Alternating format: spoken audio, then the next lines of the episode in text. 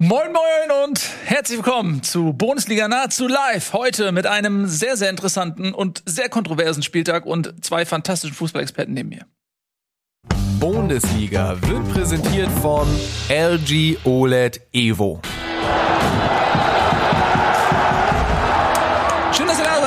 Willkommen, meine Damen und Herren. Ich denke, Tobias Escher. Das sind die von mir eben äh, angekündigten Fußballexperten. Hi. Und äh, wir werden heute in gemeinsamer Runde natürlich den abgelaufenen Spieltag diskutieren. Und wir machen den Anfang. Ohne lang, oder willst du direkt Doch. ein bisschen, möchtest du noch Mach ein bisschen? den Anfang. Mach, Ja? Sag, was du sagen wolltest. Ich weiß ja gar nicht, was du sagen wolltest. Also ich wollte jetzt einfach mal dieses, dieses Vorgeplänkel mir einsparen Mhm. und direkt starten, weil ich habe das Gefühl, dass insbesondere auf YouTube viele Leute gucken die ersten 15 Sekunden und wenn wir dann jetzt von unserem Samstagnachmittag erzählen, schalten sie ab. Also das, was ich jetzt mache, ist exakt das Let's Falsche. go. Erstes Spiel. Was machen wir? Wir machen natürlich Bayer Leverkusen gegen Bayern München. Ja, Eine Fernsehschule, das Highlight. Obwohl, müsste man das Highlight nicht bei der, beim, beim, bei, äh, hier früher ran und so? haben wir immer, Da haben die immer die Bayern ganz zum Schluss gebracht, ne? Aber ähm, das ist uns egal. Das ist wir uns egal. machen das immer so, wie wir das für richtig halten. Das ist ja nicht immer so, sondern heute ist es so, dass wir mit diesem Spiel beginnen. Und das ist auch ein Spiel, was es verdient hatte. Zum einen natürlich, weil ich weiß, jetzt gehen mir alle gleich an die Kehle, es ein Traditionsduell ist, aber es ist einfach so. Bayern gegen Leverkusen, das äh, gab in den letzten Jahrzehnten oftmals die Situation, dass das tatsächlich ein Spitzenspiel war. Denken wir ähm, an irgendwelche Duelle zwischen, Zwischen- Protagonisten. Zwischen Bayern und Leverkusen. Nein, aber ich meine Ja, ja. auch so hinter den Kulissen. Ja, natürlich. Äh, da- da ist äh, so jemand wie äh, Rudi Völler, Ja. Früher war es Kali. Kali, äh, ganz genau, Ja. äh, Vizekusen und so weiter, ne, die verspielten Meisterschaften und so weiter. Das ist ja, hatte ja wirklich eine Bedeutung vor dem Spieltag, um es jetzt mal ins Ernste rein. Tabellarisch, meinst du? Ja, weil Leverkusen war gut in Form, Bayern haben ja gerade verloren gegen Eintracht Frankfurt. Der Punkt gleich, ähm, wenn die Leverkusener da gewonnen hätten, dann wird's jetzt, würden wir jetzt hier sitzen und über die große Bayern-Krise reden. Mhm. Aber es kam erstens anders und zweitens so, wie man denkt. So ist es. Denn immer wenn die Bayern geärgert werden, dann zeigen sie ihr wahres Gesicht, ja. Ähm, jetzt haben sie gegen Frankfurt verloren, jetzt haben sie ein bisschen Druck bekommen, da sagen sich die Bayern, äh, und ganz ehrlich, mir tat Leverkusen vorm Spiel leid. Als nach dem Schlusspfiff gegen Frankfurt war mir klar, oh, Leverkusen Ich will nicht der Nächste sein, der gegen der Bayern Nächste muss, sein. ne? Ähm, weil das ist, es ist so, so sind die Bayern. Ja. ähm, wenn denen mal sowas passiert, dann äh, hauen sie den nächsten dafür doppelt und dreifach weg, einfach um den Medien, die irgendwas schreiben, zu zeigen, nee, Leute, lasst das mal. Und äh, dann kam halt Leverkusen und das war dann zufälligerweise auch noch das Spitzenspiel erster gegen den zweiten. Ähm, und man muss sagen, okay, bei Leverkusen fehlten ein, zwei Leute, ne? Gerade im zentralen Mittelfeld hatten sie ein bisschen ähm, Verletzungssorgen, aber das soll keine Entschuldigung sein. Die Bayern haben sie einfach weggefiedelt. Ja, es war krass. Ich habe es ja auch vorhin schon gesagt. Ich habe ähm, mit meinem Sohn pu- gepuzzelt, dann klingelt's an der Tür. Ähm, da stand es 2-0. Ich bin an die Tür gegangen äh, für ein paar Minuten, mit dem Nachbarn gequatscht. Komm zurück, 5-0. Ich konnte es nicht glauben. Also ich konnte es wirklich nicht glauben, weil das, man kennt es, man steht auf, es fällt das Tor. So, aber drei? Holy shit. Und dann auch noch gegen Leverkusen. Ich meine, klar, ich habe auch damit gerechnet, dass es eine Abreibung gibt, aber ich habe nicht damit gerechnet, dass es irgendwie nach, nach noch nicht mal einer Dreiviertelstunde 5-0 steht und ähm, dann schon die ersten Spiele ausgewechselt werden. Und damit man sie schont für die Champions League. Gegen Leverkusen gegen den zweiten. Ja also so das war einfach schon auch irgendwie ein bisschen absurd. Es war dann schon auch krass, weil in der, also ich habe gedacht, mal gucken, wie hoch das noch wird. Und man muss sagen, sie haben ja auch in der zweiten Halbzeit ordentlich immer noch nach vorne gespielt. Also ich hatte nicht das Gefühl, dass ähm, die Bayern nicht noch mehr Tore schießen wollen. Leverkusen hatte sich dann so ein bisschen gefangen. Aber du hast halt schon gemerkt, dass der zweite Anzug halt bei den Bayern einfach auch nicht ganz so stark ist wie der erste. Und ähm, das dann auch ein bisschen so rumgeschnickt wurde. Ne? Also du hattest schon das Gefühl, dass vielleicht auch so Spieler wie Sané oder so vielleicht das eine oder andere Dribbling oder den Fernschuss versucht haben, den sie vielleicht nicht gemacht hätten, wenn es jetzt noch 0-0 oder 1-0 gespielt hätte. Lewandowski wurde ja auch ausgewechselt. Lewandowski wurde Ähm, Das ausgewechselt, ja. trägt natürlich dazu bei, dass eine gewisse Laissez-faire-Einstellung Einzug hält. Denn Lewandowski, wenn der auf dem Platz steht, dann lässt er sich das nicht gefallen, dass er keine Bälle mehr kriegt. Deswegen glaube ich, ab dem Zeitpunkt war auch die Mentalität eine andere. Ja, absolut, das hast du sehr gut beobachtet. Was, was halt auch, was du gesagt hast, ne, mit dem defensiven Mittelfeld, also da kann Tobi jetzt auch gleich mal was zu sagen, weil das war, finde ich, gerade in der ersten Halbzeit schon krass auffällig. Ähm, also wie viel Platz die Bayern wirklich sozusagen vor dem 16er haben vor dieser Hot Zone, wie äh, ähm, äh, Nagelsmann es immer nennt, das war schon krass. Das sieht man halt schon echt selten gegen die Bayern, weil die konnten da, also Gnabry, Sané, Müller, die sind da durchgewirbelt. Das ja. war schon komisch. Habe ich gleich noch eine Taktikanalyse. Ich möchte noch mal kurz auf das eingehen, was du gesagt hast. Dieses, dieses, die Bayern kommen immer wieder. Mhm. Ich habe das mal, ich hab das für meine Elf-Freunde-Kolumne recherchiert. Ähm, wenn die Bayern verloren haben im, seit in diesen neun Meisterjahren am Stück, haben sie nur zweimal das darauffolgende Spiel auch verloren. Ähm, 17 Mal haben sie nach einer Niederlage sofort wieder einen Sieg gehabt. Also immer mhm. direkt dieses, dieses Rebound-Ding. Es gibt ja diesen Bayern-Fluch, den Bayern-Besieger-Fluch, da kommen wir nachher zu bei Frankfurt. Und es gibt aber auch den Bayern-Besieger, äh, besiegte Segen, dass sie dann eben direkt wieder zurückkommen. Sie haben ja auch gar keine, gar keine Veränderung in der Startelf gemacht, glaube ich, sondern das war ja einfach wieder die erste Elf, haben sie, haben sie wieder aufs Feld geschickt mhm. und dann Leverkusen auseinandergenommen. Aber man muss fairerweise sagen, ne, habe ich auch letztes Mal schon gesagt, das hätte ein ähnliches Ergebnis auch gegen die Eintracht sein können. Der Unterschied war einfach, dieses Mal ist halt alles reingegangen, was, was und bei der, bei der Eintracht gegen beim Spiel gegen die Eintracht äh, zum einen Trapp super gehalten hat, aber zum anderen einfach die Torchancen nicht reingemacht wurden. Ähm, aber es gab jetzt keinen Grund, finde ich, aus Bayern Sicht irgendwie grundlegend was zu verändern, weil sie eigentlich die Eintracht auch schon an die Wand gespielt haben. Also und es war in der ersten Viertelstunde hatte ich das Gefühl, da war auch Leverkusen noch so halbwegs drin im Spiel. Da hatte man so eine Phase, wo dann Leverkusen plötzlich relativ viel Ballbesitz hatte. Da hat es mich dann sehr überrascht, wie gut die Bayern das verteidigt haben. Also wie gut die verschoben haben und dann die Ballgewinne gehabt haben. Und dann kam halt irgendwann, dann ging es halt irgendwann nicht mehr, dass sie nach vorne spielen konnten. Ja, ähm, so sieht das aus. Ich würde mal da anknüpfen, wo Eddie eben angefangen hat, nämlich bei diesen unfassbaren Räumen, die die Bayern in der ersten Halbzeit hatten. Ähm, und da würde ich auch gerne auf deine Taktikanalyse zurückgreifen. Wir haben im Mittelfeld vorweg Amiri und Demirbay auf der Doppel-6 gehabt, ähm, weil natürlich zum Beispiel Aranguis gefehlt hat, ähm, Palacios hat gefehlt ja, und ja, gerade Amiri ist natürlich ein eher offensiv denkender Spieler, hm. der jetzt nicht die große Erfahrung und Qualität auf der Doppel-6 mitbringt. Ähm, hm. Und inwiefern das, ein, inwiefern das ein Faktor war. Das kannst du ja in deiner Analyse wahrscheinlich ja. beantworten. Dann lass uns die Taktikanalyse machen, oder? Geh doch mal schnell hin. Ja, dann komm doch mal, ich mach Platz. Hallo und herzlich willkommen zu einer neuen Ausgabe der Tobias Escher Taktikanalyse. Präsentiert von mir, Tobias Escher, und diesem brandneuen LG OLED Evo TV 55G1, der dank LG OLED Evo Technologie selbstleuchtende Pixel besitzt. Diese Pixel stellen intensivstes Schwarz dar, was wiederum zu leuchtend reinen Farben führt. Leuchtend rein war auch das Spiel des FC Bayern am Wochenende. Die haben Leverkusen ganz schön auseinandergenommen. Zur Halbzeit stand es bereits 5 zu 0. Und das lag auch an taktischen Fehlern, die Leverkusen gemacht hat, die wir jetzt mal so ein bisschen analysieren wollen. Die Leverkusener haben in einem 4-2-3-1-System angefangen, genauso wie die Bayern. Leverkusen hier in weiß, Bayern in rot. Das ist zumindest mal auf dem Feld eine Gleichzahl in allen Bereichen. Beide Teams mit derselben Formation. Wir nehmen mal das Beispiel Zentrum hier. Haben wir drei weiße, drei Leverkusener gegen drei rote, drei Bayern-Spieler. Was die Bayern nun gemacht haben, ist, dass die Außenstürmer immer wieder ins Zentrum gezogen sind. Leroy Sané auf der einen Seite, sehr Schnappi auf der anderen Seite. Sie haben versucht, hier Überzahlen zu erzeugen. Und das konnten die Leverkusener nicht so gut kontern, wie wir gleich sehen werden. Die Bayern haben es nämlich geschafft, dass das Leverkusener Mittelfeld immer wieder die Position verlassen musste. Das begann bei Joshua Kimmich, der sich fallen ließ und damit Florian Wirz aus seiner Position zog. Das ging weiter mit einem sehr starken Leon Goretzka, der häufig nach vorne gelaufen ist und dadurch provoziert hat, dass ein Leverkusener von der Doppelsechs die Abwehr verlässt. Nun sieht man, wenn Leroy Sané in die Mitte zieht, sofort, dass hier eine Überzahl entsteht. Und das lag auch daran, dass die Abwehr sich relativ weit zurückgezogen hat.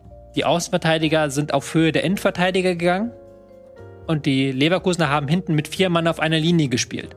Nun hätten sie theoretisch es so machen können, dass ein Abwehrspieler einfach aus der Abwehr rausrückt und Leroy Sané aufnimmt. Das wäre ein relativ riskanter Schachzug gewesen. Gucken wir mal, wenn er hier rauszieht, entsteht hier hinten eine große Lücke, in die Lewandowski sofort hereingestoßen wäre. Das Problem der Leverkusener war halt, dass sie vorne Mann gegen Mann gespielt haben, gerade im Mittelfeld, aber hinten eine starre Viererkette auf einer Linie hatten, weil sie sich nicht getraut hatten, rauszurücken und Lewandowski dann eventuell Raum zu öffnen. Also, was entstand? Die Bayern konnten das Spiel aus dem Mittelfeld heraus diktieren. Sané und Müller haben das Spiel ihres Lebens gemacht gefühlt, weil sie immer wieder frei zwischen die Linien kamen. Die Leverkusener waren in Bayern nicht gewachsen und lagen zur Halbzeit 5 zu 0 weg hinten. Das war eine brillante Vorstellung der Bayern. Ob diese Tobias Escher Taktikanalyse auch brillant war, das dürft ihr entscheiden, liebe Zuschauerinnen und Zuschauer. Was auf jeden Fall brillant ist, sind diese Farben des LG OLED Evo TV 55G1, der sich übrigens auch noch sehr leicht steuern lässt. Dank Magic Remote Fernbedienung kann man mit dem Point-and-Scroll-System ganz einfach anwählen, was man schauen möchte. Und im Zweifelsfall kann man auch per Magic Tab sehr einfach sein Smartphone mit dem Fernseher verbinden. Ich verbinde mich jetzt wieder mit dem Bundesliga-Studio. Macht's gut, bis zum nächsten Mal.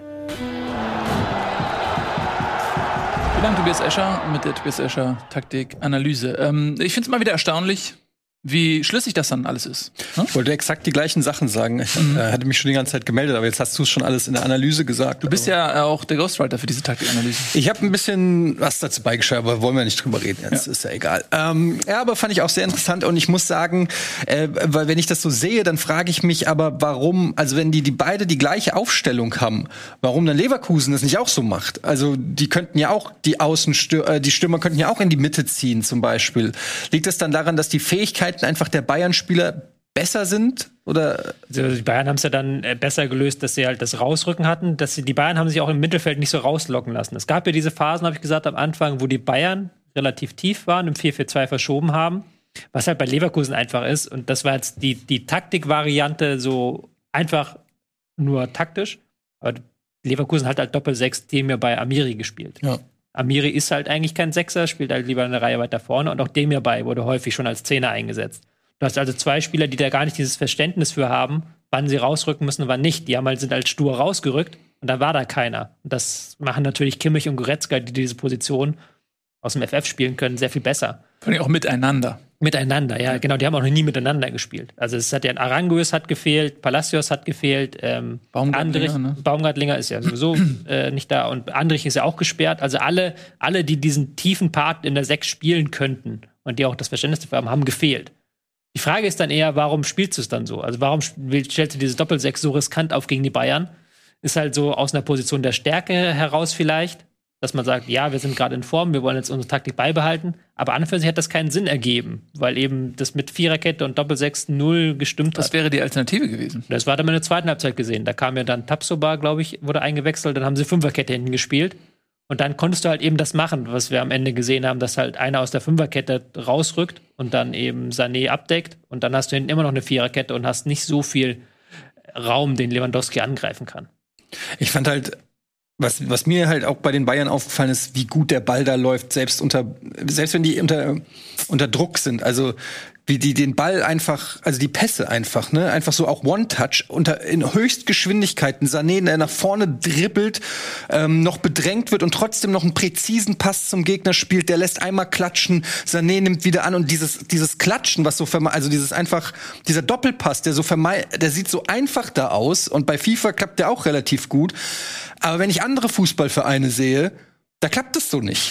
Da klappt weder kommt der erste Pass so präzise zum Mann, noch ist der zweite so klug, den so prallen zu lassen, dass der Laufweg von dem, mit dem er den Doppelpass spielt, Sinn ergibt. Noch wird der Ball so prallen gelassen, dass er nicht zu feste, nicht zu, zu schwach ist. Also da ist so viel Qualität bei den Bayern in, in, in ihren Aktionen. Ähm, es, ich gebe es ungern zu, aber es hat mir Bock gemacht, mir das anzugucken. Ja, das, hat, das, das, das ist ein Fußball, wo ich mit, wo wirklich mit der Zunge schneiden Was ein Tempo, was ein Zug und alles ist präzise und mit Sinn und klug und Mann, ey. Die sind auch einfach eingespielt. Also du merkst total, Ja. dass die sich, dass die das jetzt seit Jahren so spielen und dass ein äh, Sané mittlerweile de, seine Rolle gefunden hat, aber auch Müller und Lewandowski, die wissen ja eins zu eins, was der andere tut. Und die können ja das, das wirklich eins zu eins abbilden. Und Müller dirigiert auch super viel, ne? Da habe ich auch drauf geachtet, was der die anleitet, wo die hingehen sollen, wie die das machen. Ich glaube, dass der auch unheimlich wichtig ist, so für, ja, einfach für so die, für die Taktik auf dem. Der Trainer auf dem Feld. ja, genau, so er hat sogar einmal Lewandowski angemeckert. Also so im halb im Spaß, ne? Ja. Beim Stande von 5 zu 0. Aber ähm, ja, der ist schon, glaube ich, auch das Brain der Müller. Das ist auch in der Nationalmannschaft wird das ja dann auch immer offensichtlich, wie viel er dann auch kommuniziert. Ähm, ja, und die, das ist eine Maschine, die Bayern. Die haben jetzt auch eine Formation gefunden. Ne? Also das ist klar die erste Elf, die jetzt spielt. Jetzt kommt natürlich Coman zurück, aber ähm, auch der muss sich hinten anstellen, sicherlich. Äh, Musiala ist dann der Mann, der mit über die Joker-Einsätze kommt, der dann, wenn jemand mal ähm, pausieren muss, um Kräfte zu sparen, vielleicht auch von Anfang an mal spielen darf, aber grundsätzlich eben ähm, der Bankspieler. Ja, aber das ist, das ist tatsächlich jetzt irgendwie eine Maschine und wenn die alle fit bleiben. Mal gucken, wo es auch in der Champions League hingeht für die. Und nicht vergessen darf man aber auch Standards. Mhm. Also wieder hätte, würde, könnte, aber vielleicht wäre das Ding anders gelaufen, wenn du eben nicht nach drei Minuten 1-0 führst durch eine sehr gute Standardvariante, weil sie haben halt da wirklich genau ausgekundschaftet, dass der lange Pfosten immer frei ist bei Leverkusen. Da haben sie ja zweimal ein Tor erzielt, indem sie den Ball auf den langen Pfosten gespielt haben. Und natürlich dann, wenn Lewandowski das Ding dann mit der Hacke so reinmacht, ist der, bist du wieder dann bei individuellen Unterschieden einfach. Darauf kommt es dann am Ende auch dann wieder zurück, dass die Bayern einfach so viel besser sind als der Rest der Liga. Ja, aber du sagst es ja selber. Das war ja kein Zufall, diese Ecke. Ja, klar. Sondern wenn das ganz klar ausgeguckt war und einstudiert war, dann ist das für mich jetzt auch kein Glück, dass dann nach einer Standardsituation ähm, ein Tor fällt, sondern ist das ja genauso geplant gewesen. Aber hier Laufleistung. Bayern sind sechs Kilometer mehr gelaufen als Leverkusen. Das ist auch selten, dass die Bayern so viel mehr laufen als der Gegner. Und das ist auch das, was ich meine. Das Pressing, also es, es, man sieht es wirklich selten, dass ich so positiv mich über die Bayern äußere, aber ich muss an der Stelle einfach machen, weil ich wirklich wenn ich jetzt mal ausklammer, wer da gespielt hat, wirklich begeistert war. Das Pressing war so krass, du hast das vorhin auch schon angesprochen. Wenn Leverkusen mal im Ballbesitz hat, wie die, wie die auf den Ball gegangen sind, ein Sané, wie was der für ein Pressing gespielt hat, ähm, sofort den Ball, auch er hat zwar auch einige Ballverluste beim Dribbling oder so gehabt, aber sofort hinterhergegangen. Da gab es kein Lamentieren, kein Abwinken, kein Öl oder so, sondern sofort den Ball gejagt, die nächsten Reihen sofort auf, aufgerückt. Ähm, Leverkusen hatte so wenig Zeit, überhaupt einen Ball anzunehmen und klug zu verteilen. Von allen Seiten kommen die ange angerannt ähm, und kreieren dadurch dann auch direkt wieder die nächste Angriffswelle. Also das war schon Fußballschule, also kannst du als Lehrvideo zeigen. Und auf der anderen Seite frage ich mich halt wirklich einfach, warum machen es nicht alle so? Weil zumindest anrennen ist doch keine Skillfrage. Also ist vielleicht eine konditionelle Frage, aber da gehe ich davon aus, dass das ein Bundesligaspieler hinbekommt. Aber dieses dieses Verfolgen des Balls, das, das muss doch eigentlich jede Mannschaft können. Ja, wobei, ich fand das so krass damals, dieses Spiel, da waren irgendwie Lewandowski und Müller waren beide gesperrt oder verletzt und dann waren da vorne andere Spieler und die haben gegen Gladbach gespielt damals und die haben sich viel mehr getraut, hin rauszuspielen. Ich glaube, das macht auch schon trotzdem, obwohl das bestandene Bundesliga-Profis sind, macht das schon Eindruck, wenn dann Lewandowski auf dich zuläuft im vollsten Tempo und ein Müller. Ich glaube, das darf man auch nicht unterschätzen.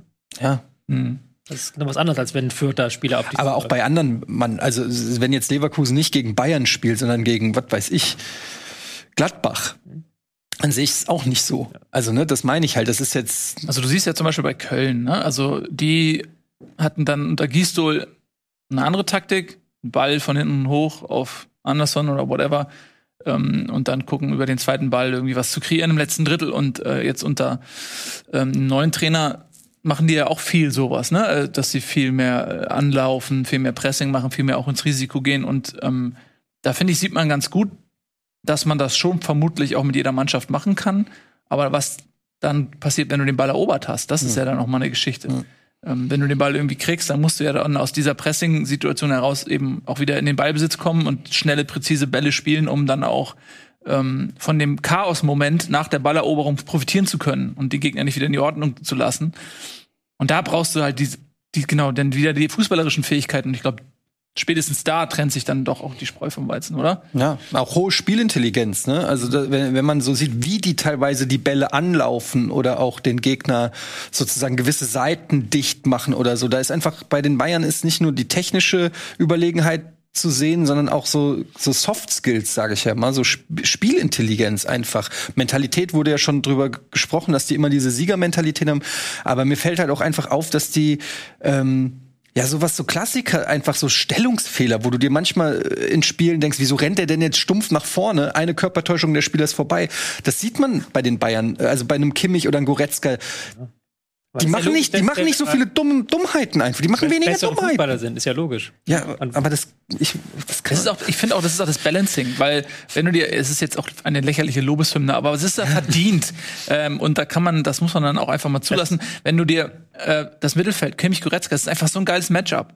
Ja, also die passen so gut zusammen. Es ist so ein Powerhouse. Äh, und das, das hat ja auch nicht jeder. Guck dir jetzt Leverkusen an, wie die improvisieren mussten auf dieser Position. Ob du da jetzt einen Demir bei und ähm, einen Amiri in ihrem ersten gemeinsamen Spiel auf der Doppelsechs und dann hast du da Goretzka und Kimmich. Sorry, das ist einfach Welten. Ja. ja? Ähm, Kimmich, der den Ball einfach nicht verliert, ne? Und dann hast du aber auch das Glück, dass die nie verletzt. Also Goretzka, okay, der ist oft verletzt, aber ein Kimmich, ein Lewandowski, ein Müller, die sind nie verletzt, Alter. Die sind nie verletzt. Wie kann denn das sein, dass, dass ein Lewandowski einfach nie verletzt ist, Mann? Was hat der für Knochen? Was ist das? Wieso sind andere Stürmer, fallen immer mal aus oder mal Blessur oder so? Lewandowski spielt gefühlt jede Saison 60 Spiele auf nahezu dem gleichen hohen Niveau. Wie geht denn das überhaupt? Aber das ist ja, das sind ja, finde ich, immer zwei unterschiedliche Sachen, die manchmal leider zu sehr in einen Topf geworfen werden. Dass ja, es gibt eine ein totales Ungleichgewicht in der Bundesliga und das darf man auch zu Recht anmerken. Man muss aber auch zu Recht anmerken, dass die Bayern sehr gute Arbeit leisten und einfach sehr guten Fußball teilweise spielen. Also die, wenn du halt guckst, die finanzielle Übermacht der Bayern, die gab es ja auch schon vor 15 Jahren. Aber da haben sie halt dann Klinsmann als Trainer verpflichtet und Karimi als Spieler. Und jetzt kaufen sie halt einen Kimmich, noch bevor halt der irgendwie so riesengroß ist, machen den riesengroßen. Goretzka kaufen die relativ früh. Und ähm, sind halt in der ganzen Arbeit, wie wir es gesagt haben, sie sind so Details wie Standards, die machen halt in jedem, jedem kleinen Detail, machen die mehr, gefühlt mindestens genauso viel, wenn nicht sogar mehr als die Konkurrenz. Die machen einfach mehr aus ihrem aus ihrem finanziellen Übergewicht, als sie es vielleicht früher getan Und haben. sie haben halt ein Monopol. Sie Ja. können sich halt erlauben, sozusagen immer die besten Spieler der Bundesliga mindestens, also mindestens der Bundesliga, wenn nicht sogar auch aus anderen Ligen, aber die besten Spieler der Bundesliga, vielleicht jetzt mal mit Ausnahme von einem Haaland, da wird man sehen, aber können sie sich einfach holen. Und das ist ja auch dann eine Win-Win-Situation. Zum einen holen sie sich die größten Talente und zum anderen schwächen sie damit ja auch immer die Konkurrenz. Wenn jetzt ein Wirtz zum Beispiel im Gespräch ist, ist doch klar, dass der irgendwann bei den Bayern spielt. Äh, wenn, Der nächste, der so. kommt, wird Adiemi sein, der aus Ja. Salzburg kommt. Da gibt's jetzt wohl ähm, schon recht weit gediehene Verhandlungen und ähm, das ist Das ist wie wenn du bei, ja, das ist wie wenn du in der NBA in eine Mannschaft immer den äh, ersten, zweiten und dritten Pick hat beim Draft. Immer. In jeder Saison haben sie die ersten drei Picks sozusagen. Ja, wir nehmen LeBron, wir nehmen Steph, wir nehmen weiß ich nicht was. Und dann, ja, also klar kann man jetzt sagen, können die Bayern nichts für, so ist halt das System und das ist ja auch jetzt eine andere Diskussion, aber die machen natürlich das Beste mit ihrem Geld, aber wenn du so einen Vorsprung, so einen wirtschaftlichen Vorsprung hast, dann ist es natürlich auch, sage ich mal, gar nicht so schwer. Nee, aber es ist ja auch nicht gar nicht so einfach. Du kannst es ja auch vermasseln. Und es gibt ja auch genug Beispiele, dass du es vermasselst mit viel Geld. Also das Geld Bei Bayern? Nicht bei Bayern, aber in der Fußballwelt. International, ja. International. Das halt so, wenn du guckst, wie lange zum Beispiel Man City gebraucht hat, um jetzt an dem Punkt zu sein, wo sie jetzt sind. Hm. Ja. Die haben ja jahrelang in der Champions League so unterperformt, so hart. Das, das Aber da ist halt dann wieder eine andere Konkurrenzsituation. Ja, gut. Das meine ich ja. Die Bayern haben, äh, äh, Man City hat eine andere Konkurrenz, ja, hat einen Bayern ist nationalen. international ja auch besser als Man City. Da ist ja auch eine Konkurrenzsituation zwischen beiden. Ja, Wenn die letzten zehn Jahre betrachtet, das war Bayern sehr viel erfolgreicher international. als Also sie haben, sie haben mit weniger Geld äh, auf jeden Fall mehr gemacht. Wenn du dir mal anschaust, äh, was andere Vereine für Ausgaben haben, da sind die Bayern sicherlich noch drunter. Ähm, ich denke auch, also guck dir Barcelona an, guck dir ähm, die englischen Vereine an, äh, PSG und sowas, die auch einfach für Geld in die Hand nehmen. Und da machen die Bayern sich im internationalen Vergleich, finde ich, schon sehr gut. Das stimmt. Ähm, man kann natürlich sagen, okay, sie haben vielleicht so eine Art Vorgriffsrecht im deutschen Markt, ne? Das, was ihnen Das ist ja ermöglicht, schon mal was. dass sie so Spieler wie einen Kimmich ähm, haben. Sie haben aber Müller ist ein Eigengewächs, kann man sagen. Nabri ähm, ist ja die erstaunlichste Entwicklung überhaupt, ja. Äh, also der war, der war ja in England bei Arsenal und dann ist er ja über Hoffenheim und Bremen, meine ich. In Bremen war ja nur ausgeliehen. Ja, ja, ausgeliehen, aber dann, also bei dem war diese Entwicklung gar nicht so abzusehen. Und, ne? Der ist, der ist heute ähm, absolute Stammkraft bei den Bayern. Also sie haben auch viele richtige Entscheidungen getroffen. Auch ein Kim, äh, ein Goretzka hat eine starke Entwicklung genommen. Ähm, Süle zum Beispiel war jetzt auch nicht so der Spieler, der, glaube ich, international die Riesenbegehrlichkeiten geweckt hatte und ähm, der da bei den Bayern auch zumindest jetzt gerade mal wieder ganz gut funktioniert. Davies zum Beispiel auch ein Spieler, den sie fantastisch gescoutet haben, muss man einfach sagen. Also die haben schon viele Sachen auch richtig gemacht. Ähm, von daher muss man dann auch mal, du sagst doch auch mal Credit where Credit is due. Absolut. Ich will denen das auch gar nicht ähm, absprechen, aber wann, so oft haben sie jetzt die Champions League auch nicht gewonnen. Also, Ja, gut, aber das muss man halt auch als sagen. City. Ja, als den City-Vergleich hast du zehn jetzt auch gebracht, ne? Ja. Äh, und äh, das ist auch kurios tatsächlich, warum City das einfach nicht schafft. Aber ähm, ja, ich, ich, ich will denen das, natürlich machen die bei Bayern, die machen seit den 50er Jahren machen die gute Arbeit bei den Bayern. Das ist ja keine Frage, dass die keine gute Arbeit haben. Aber Ja, klar. Aber- ich finde trotzdem, dass, aber jetzt kommen wir vom Stöckchen äh, zum, wie sagt man, zum Baum. Ich habe keine Ahnung. Ähm, Klingt sinnvoll. ja, egal. Ich will jetzt, lassen wir es einfach mal so. Bayern machen gute Arbeit und spielen guten Fußball. Ist ja auch mal schön, das mal zu sagen in dieser Das macht Sendung. die strukturellen Probleme nicht besser. Muss man ja auch ganz deutlich sagen. Das sind zwei unterschiedliche Dinge noch so. so. Genau, aber- Also es ist ja so, auch so eine Sache, die sich dann gegenseitig befeuert. So. Ja. Also die Bayern machen gute Arbeit, strukturelle Probleme werden dadurch wieder größer und so weiter. Es ist ja ein, eine Lawine, die immer weiter rollt. So sieht das aus. Äh, da reden wir ja eigentlich in schöner Regelmäßigkeit drüber, was ähm, diese Schere angeht, die immer weiter auseinandergeht. Ähm, das haben wir, glaube ich, auch in den vergangenen Ausgaben zur Genüge thematisiert. Deswegen kommen wir jetzt mal äh, zum nächsten Spiel. Und ähm, ich finde, wir müssen wir müssen einfach nicht alle Highlights immer ans Ende packen. Wenn wir schon dabei sind, die Highlights nach vorne zu, holen, dann können wir auch über Frankfurt reden. Ähm, und äh, die sind äh, aus einem 2 zu 1 gegen die Bayern gekommen und haben jetzt diese statistische Auffälligkeit weiter untermauert, dass man, wenn man ähm, gegen die Bayern siegt, danach vielleicht in ein kleines Loch fällt. Ähm, das ist dann auch bei Frankfurt passiert. Sie haben 2 zu 1 verloren gegen Berlin und das war ziemlich verdient, diese Niederlage. Also, das ist äh, dieses Spiel, muss ich wirklich sagen, ähm, hat mich sehr frustriert zurückgelassen. Das ganze Wochenende ähm, habe ich an diesem Spiel zu knabbern gehabt, weil das die das habe ich ja auch schon gesagt, ne, dass es dann wahrscheinlich gegen Hertha nichts wird und so, das da kannst du die Uhr nachstellen. Aber die Art und Weise, wie die in der ersten Halbzeit aufgetreten sind, da muss ich sagen, da war ich ehrlich gesagt ein bisschen schockiert.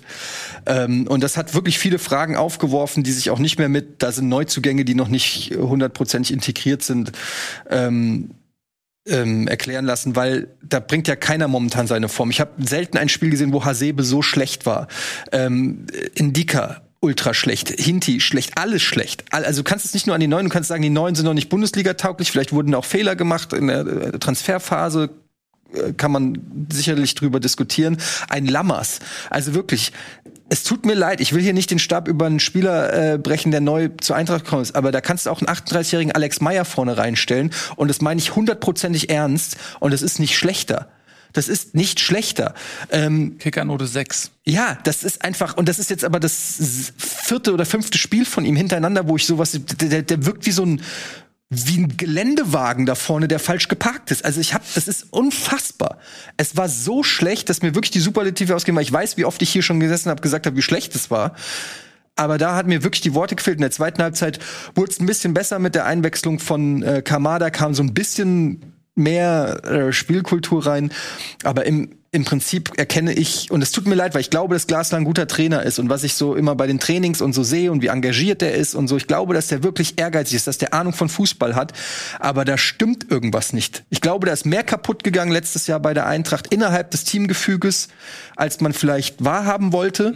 Die Spieler winken ab, sind frustriert, da habe ich, ich habe nicht mehr Lindström, Lammers, Hauge, äh, Jakic. Das sind äh, Vier Neu- Neuzugänge, die jetzt in der Startelf gestanden haben und ähm, komplett äh, quasi im Zentrum, ne? Ja. Also ich rede jetzt nicht von einem Flügelspieler, wo er vielleicht dann auch so die taktische Einbindung eher noch ein bisschen leichter ähm, äh, zu finden ist. Wenn du klar auf dem Flügel ist es eine relativ einfache ähm, Aufgabe, die du da gestellt bekommst, aber wenn du halt dieses Zentrum hast, ne, wo das alles entsteht, passiert, ähm, wo das Herz der Taktik ist, und da hast du, wie gesagt, diese vier neuen Spieler, ähm, die müssen sich untereinander finden, die müssen in der Bundesliga ankommen, Ohne Verein ankommen. Aber das war jetzt auch nicht das erste schlechte Spiel. Wir reden jetzt elfter Spieltag und es waren bislang alle, fast alle Spiele. Aber ich meine, die so. kommen ja nicht mal, also von diesen vier Spielern, die kommen ja nicht mal aus der Bundesliga, Nee. sondern die kommen ja aus dem Ausland. Äh, und das, äh, jeder Spieler, selbst auf Weltklasse-Niveau, guckt dir Werner Harvards an, wie die ähm, in London Anlauf brauchten. ja. Und so ist das ja in der Bundesliga auch, wenn du aus einem anderen Land kommst, dass du erstmal ankommen musst. Das ist einem Lewandowski so gegangen, es geht fast allen Spielern so. Und wenn du dann vier davon hast, ja. ja, Das war, das, er hat ja auch selber Glasner auf der Konferenz gesagt, dass er auch vielleicht Fehler gemacht hat. Also ich habe die Aufstellung auch nicht verstanden. Ein oder zwei Spieler mal integrieren, so in, in ein funktionierendes äh, System geht ja noch. Aber wie gesagt, auch die alten Hasen bringen keine Leistung und sind komplett außer Form. Und was ich halt krass finde, ist, ich erkenne null Entwicklung. Also du hast das Gefühl, die Spieler haben keine Ahnung, was sie machen sollen. Es gibt kein Passspiel im Mittelfeld. Es werden irgendwie die Spiel, die Bälle werden entweder nach vorne einfach irgendwo ins Nirvana gehauen oder versucht auf Kostic. Ähm, es ist, es ist wirklich grauenhafter Fußball mit 60, teilweise 60 Prozent äh, Passquote. Äh, unterirdisch, wirklich unterirdischer Fußball. Und ich bin wirklich schockiert, weil es ist ja wirklich ein Kader, wenn du mal überlegst, es ist eigentlich nur Silva und Younes weg. Und die haben letzte Saison bis zum Ende um die Champions League gespielt. Und da muss irgendwas, ich kann es mir wirklich nicht hundertprozentig erklären. Und ich rede viel mit anderen Eintracht-Fans und so. Und alle äh, sind wirklich so, dass wir es, weil Glasner ist ein super Trainer, aber irgendwas stimmt da nicht. Vielleicht verstehen die Spieler die Ansagen nicht, was er will. Vielleicht sind die überfordert. Ich kann es dir nicht sagen, weil Hertha und das muss ich sagen, die haben gewonnen und die haben auch zu Recht gewonnen. Also, Das ist keine Mannschaft. Also also in der zweiten Halbzeit, als die Eintracht ein bisschen Gas gegeben hat, war die Her Hertha schon am wackeln, haben dann einen Konter wie immer halt gefahren, der sehr gut ausgespielt war, aber auch katastrophal verteidigt wurde. Aber da hast du gemerkt, das ist jetzt kein. Die Hertha ist defensiv schwächste Mannschaft dieser Liga. Also ja, ich kann es nicht anders sagen. Ich bin wirklich sehr ernüchtert und muss an der Stelle wirklich einfach sagen, ich weiß, jetzt, ihr glaubt mir das nicht, aber ich meine das wirklich ernst. Klassenerhalt oder zumindest erstmal Winterpause und dann neu analysieren. Vielleicht kann man da noch mal sich verstärken oder so, aber erstmal Klassenerhalt. Ich bin froh, dass vermeintlich schwächere Vereine wie Bochum, Bielefeld und Kräuter Fürth in dieser Liga ist, weil sonst gibt die Eintracht hier doch noch das nächste Schalke und das nächste Werder. Weil vom Schönreden haben wir letzte Saison gesehen, bei Traditionsvereinen wird's nichts, wenn du glaubst, das kann dich nicht treffen oder so. Und ich, ich habe gerade wenig Hoffnung. Jetzt geht's gegen Bochum. Und wenn die da nicht. Da sind sie natürlich der absolute Underdog. nee, aber da Bochum spielt dann nämlich genau das, was die Eintracht gerade nicht will. Die stellen sich hinten rein und kontern. Und wenn die Eintracht da dann nicht besser spielt ähm, und muss- das ja. verlieren, pff, Also dann ich- ist äh, Dampf auf dem Kessel. Geht da absolut mit. Ähm, Man muss Berlin aber auch, finde ich, ein Kompliment machen. Ähm, Klar, es ist immer so, wie viel lässt man zu, wie viel arbeitet man sich selbst. Ähm, Aber Berlin hat das auch gerade in der ersten Halbzeit gut gemacht. Die sind da raufgegangen, die haben ähm, Freude verspürt. Die kommen ja auch aus einer Situation, die eigentlich total angespannt ist. Und ähm, sie haben da irgendwie einen Weg rausgefunden, haben versucht, aktiv zu sein, sind raufgegangen, haben sich viele Torchancen erspielt. Und dass es am Ende 2 zu 1 ausgeht, ist es vom Ergebnis her noch schmeichelhaft, finde ich, für Frankfurt, weil ähm, Hätte 4-0 zum stehen einen können nach der Berlin deutlich besseren Chancen hatte und weil dieser Elfmeter für das 2 zu 1, und Ja. da werden wir gleich noch mal drüber reden, wenn es auch um den VAR geht, ähm, weil ich bin froh, dass wir da jetzt nicht drüber reden müssen, ob dieser, äh, dass dieser Elfmeter das Ergebnis verändert hat, aber man sieht ein ganz klar, äh, klar- ganz klares Stoßen. Als der Elfmeter gegeben Und- wurde, bin ich aus dem Raum gegangen, weil ich gedacht habe, ich muss mir jetzt den Wahlpfiff muss ich mir nicht geben. Genau, er stößt äh, quasi den äh, Berliner Abwehrspieler in den Torwart rein, ähm, in, in Schwolo rein und dadurch, ähm, durch diesen Zusammenprall mit dem eigenen Abwehrspieler verliert Schwolo den Ball. Ich würde das aber jetzt auch nicht so groß machen, weil es auch egal war nachher. Groß, ja, Tobi, natürlich, das ist ja das Gute daran, dass wir das jetzt nicht machen müssen, aber ich will es ja auch aufbauen, weil wir natürlich gleich beim Freiburg-Spiel äh, nochmal genau darüber reden. Äh, und deswegen möchte ich das, diesem Themengebiet äh, gerne ähm, hinzufügen, diese Entscheidung, ähm, weil das so ein gr- grundsätzliches Ding ist, was wir nicht nur in der ersten, sondern auch in der zweiten Liga, das sage ich aus eigener Erfahrung, häufiger sehen, ähm, dass der VAR sich so weit zurücknimmt, dass selbst Entscheidungen, wo sich eigentlich alle einig sind, dass sie falsch sind, nicht mehr korrigiert werden bei einem Elfmeter, äh, wo man schon, denke ich, drüber reden kann. Das machen wir auch heute.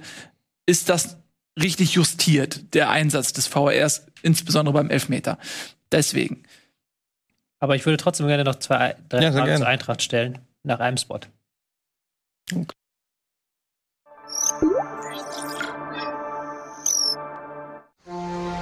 Bitburger. Mit bestem Hallertauer und Bitburger Siegelhopf. Feinherb, frisch im Geschmack. So gut kann Bier schmecken. Und deshalb bitte ein Bit.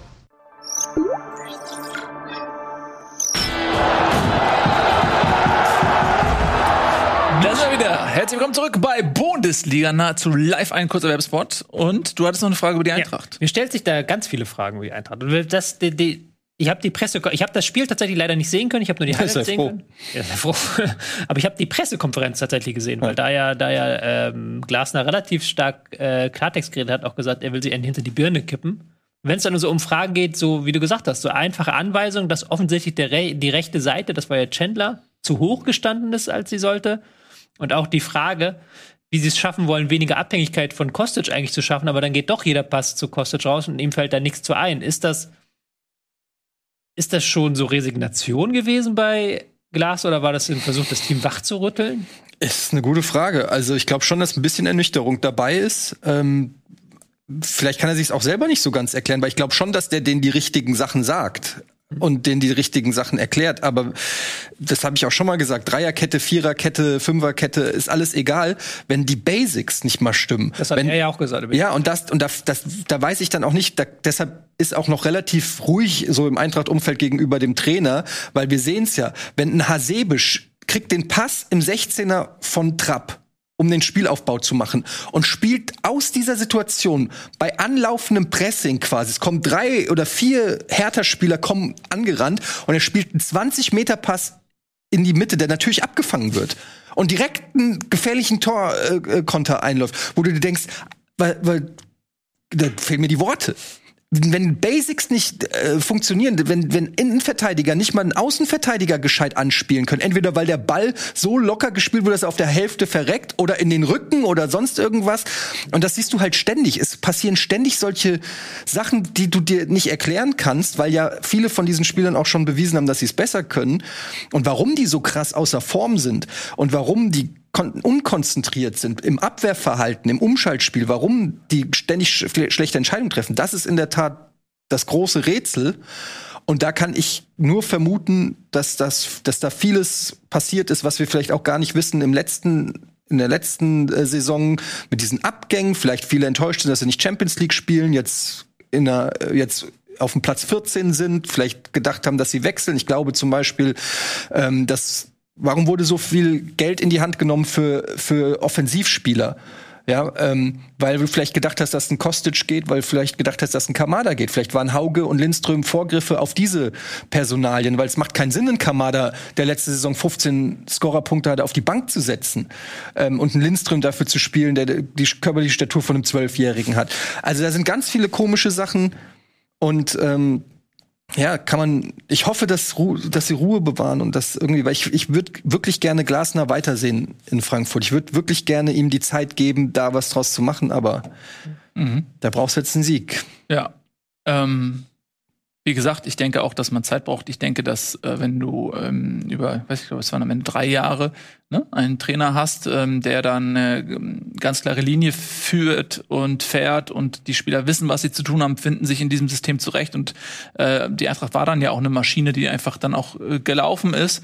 Ähm, und wenn du dann zu viele Teile austauscht, inklusive des Trainers, hast ein ganz neues Rezeptur, eine ganz neue Rezeptur. Keiner weiß so richtig, was sind denn jetzt die Automatismen. Selbst wenn du Kleinigkeiten änderst und sagst, ich will das von dir und vielleicht deine Erinnerung, dein, dein Muskelgedächtnis sagt noch, okay, das ist die Art und Weise, wie wir es gespielt haben. Und jetzt ist es aber leicht anders und dann kommen eben noch neue Puzzleteile dazu. Dann funktioniert das Gesamtgefüge ja. offensichtlich halt noch nicht.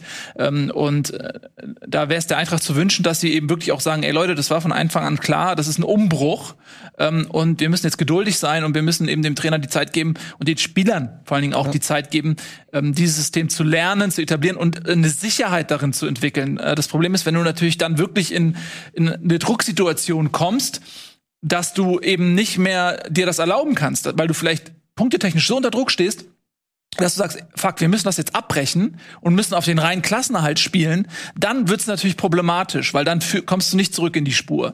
Wenn, aber solange sie eben so im gesicherten Mittelfeld sind oder so, denke ich, sollte man die Geduld auch haben. Und ich glaube auch, dass es dieses Jahr wesentlich schlechtere Mannschaften gibt und äh, Eintracht nicht in den Sog des Abstiegs gerät. Lass uns bitte noch über Berlin reden. Ähm, weil ich finde, wir haben jetzt viel über die Eintracht geredet und insbesondere die schlechten Aspekte herausgestellt, aber ich finde, Berlin hat's halt auch gut gemacht. So, und äh, das sollte man nicht untergehen lassen. Ähm, was hat Berlin denn eventuell anders gemacht als in den Spielen zuvor? Ja, also ähm, wie gesagt, ich tue mich schwer, Berlin über den Klee zu loben, weil die Eintracht es ihnen nicht so schwer gemacht hat. Was halt passiert ist, also war halt, dass auch sehr viele lange Bälle immer kamen und was sie, was wirklich gut, gut war, war die Innenverteidigung, finde ich, von Hertha. Also Boyata und Stark haben da hinten alles wegrasiert, was es überhaupt nur gab. Pekarik hat sehr stark äh, Kostic aus dem Spiel genommen. Also es war auch defensiv eine gute, gute Leistung. Und was sie dann halt wirklich auch taktisch klug gemacht haben, waren halt, sie wussten, dass, es, dass sie diese Ballverluste von der Eintracht kriegen und dann im Umschaltspiel diese schnellen Bälle nach vorne. Du hast auch beim, ähm, ich glaube, das war das 2-0, äh, diesen Seitenwechsel gesehen, ja, ähm, der, der präzise gespielt wurde, also so einmal komplett rüber im vollen Lauf. Also da haben sie einfach die Konter auch dann, ja, gut, ähm, gut gespielt und äh, auch genau die Schwächen der Eintracht ausgenutzt so und hätten halt eigentlich was man Hertha halt vorwerfen kann, ist, dass sie nicht einen Deckel drauf gemacht haben in der ersten Halbzeit, ja, weil da hätten, da hatten sie die Chance, Piontek hatte noch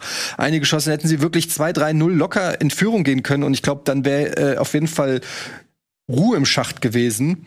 Und dann gab's halt diesen Elfmeter, wo du ja auch schon gesagt hast, der, der, der eigentlich hätte abgepfiffen werden müssen. Und der hat dann natürlich noch mal noch mal das Spiel heiß gemacht, so eine Viertelstunde vor Schluss bei einem Stand von 2-1. Ne? Äh, Ist klar, dass dann auch die Fans noch mal kommen.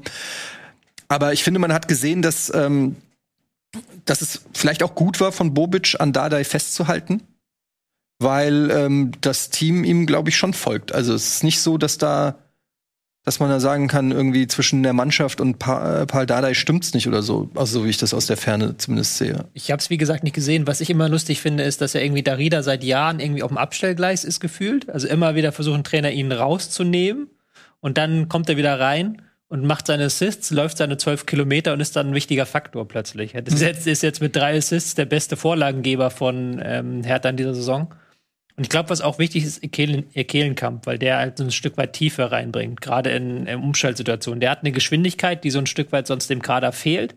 Ähm, das zu, im Zusammenspiel mit Serda macht die, macht die Kontertaktik ein Stück weit besser. Hat mhm. ja auch das Tor, glaube ich, zum 2-0 war es ja. erzielt eben nach einem Konter. Ich glaube, der ist auch noch ein Faktor, der wichtig werden könnte bei ich glaub, der Hertha. Was der Hertha fehlt, ist ein richtiger Stürmer da vorne. Also haben sie natürlich versucht mit Piontek, äh, sie haben Selke, sie haben ja schon auch viel Geld. Ich glaube, ist Maolida nicht auch ein Stürmer, den sie jetzt neu verpflichtet haben. Also man versucht da ja schon jemanden zu Belfodil finden. Haben sie auch noch Belfodil, ja.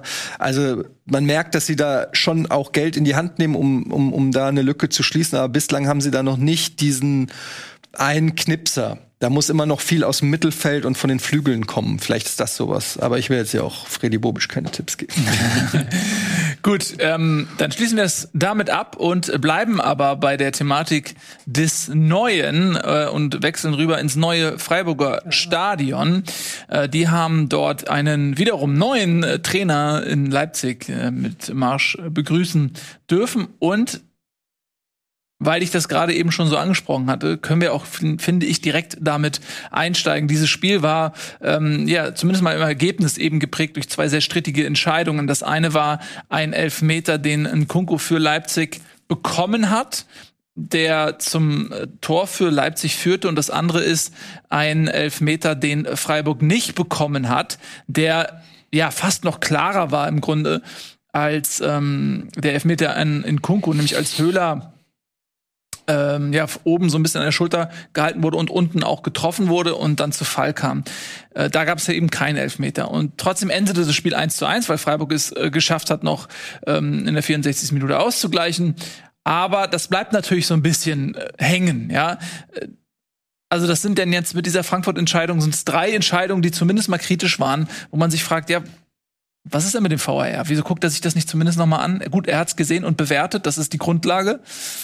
Aber das sind ja alles Entscheidungen, wo man hinterher sagt, hm, ja, ich weiß gar nicht, wie da der aktuelle äh, Stand ist, aber es ist dann nur bei einer, äh, wie heißt, wie, wie ist die genaue Definition einer absoluten Fehleinschätzung? Nee, wann? Bei einer Fehlentscheidung, also bei wenn einer klaren Fehlentscheidung ist. Bei einer klaren Fehlentscheidung greift der Wahr ein. Ja, oder wenn der Schiri es nicht wahrgenommen oder hat. Wenn der Schiri es keine Wahrnehmung Okay. Genau.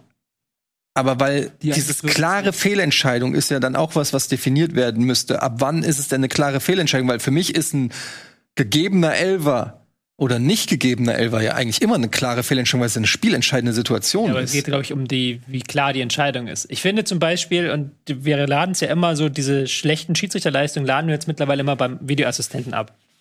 Ich finde halt, das Problem hier war ja die, die Schiedsrichterentscheidung. Weil ich finde, beim ersten kannst du auch drüber diskutieren, ob du den nicht vielleicht geben möchtest, aber dann musst du auch den zweiten geben.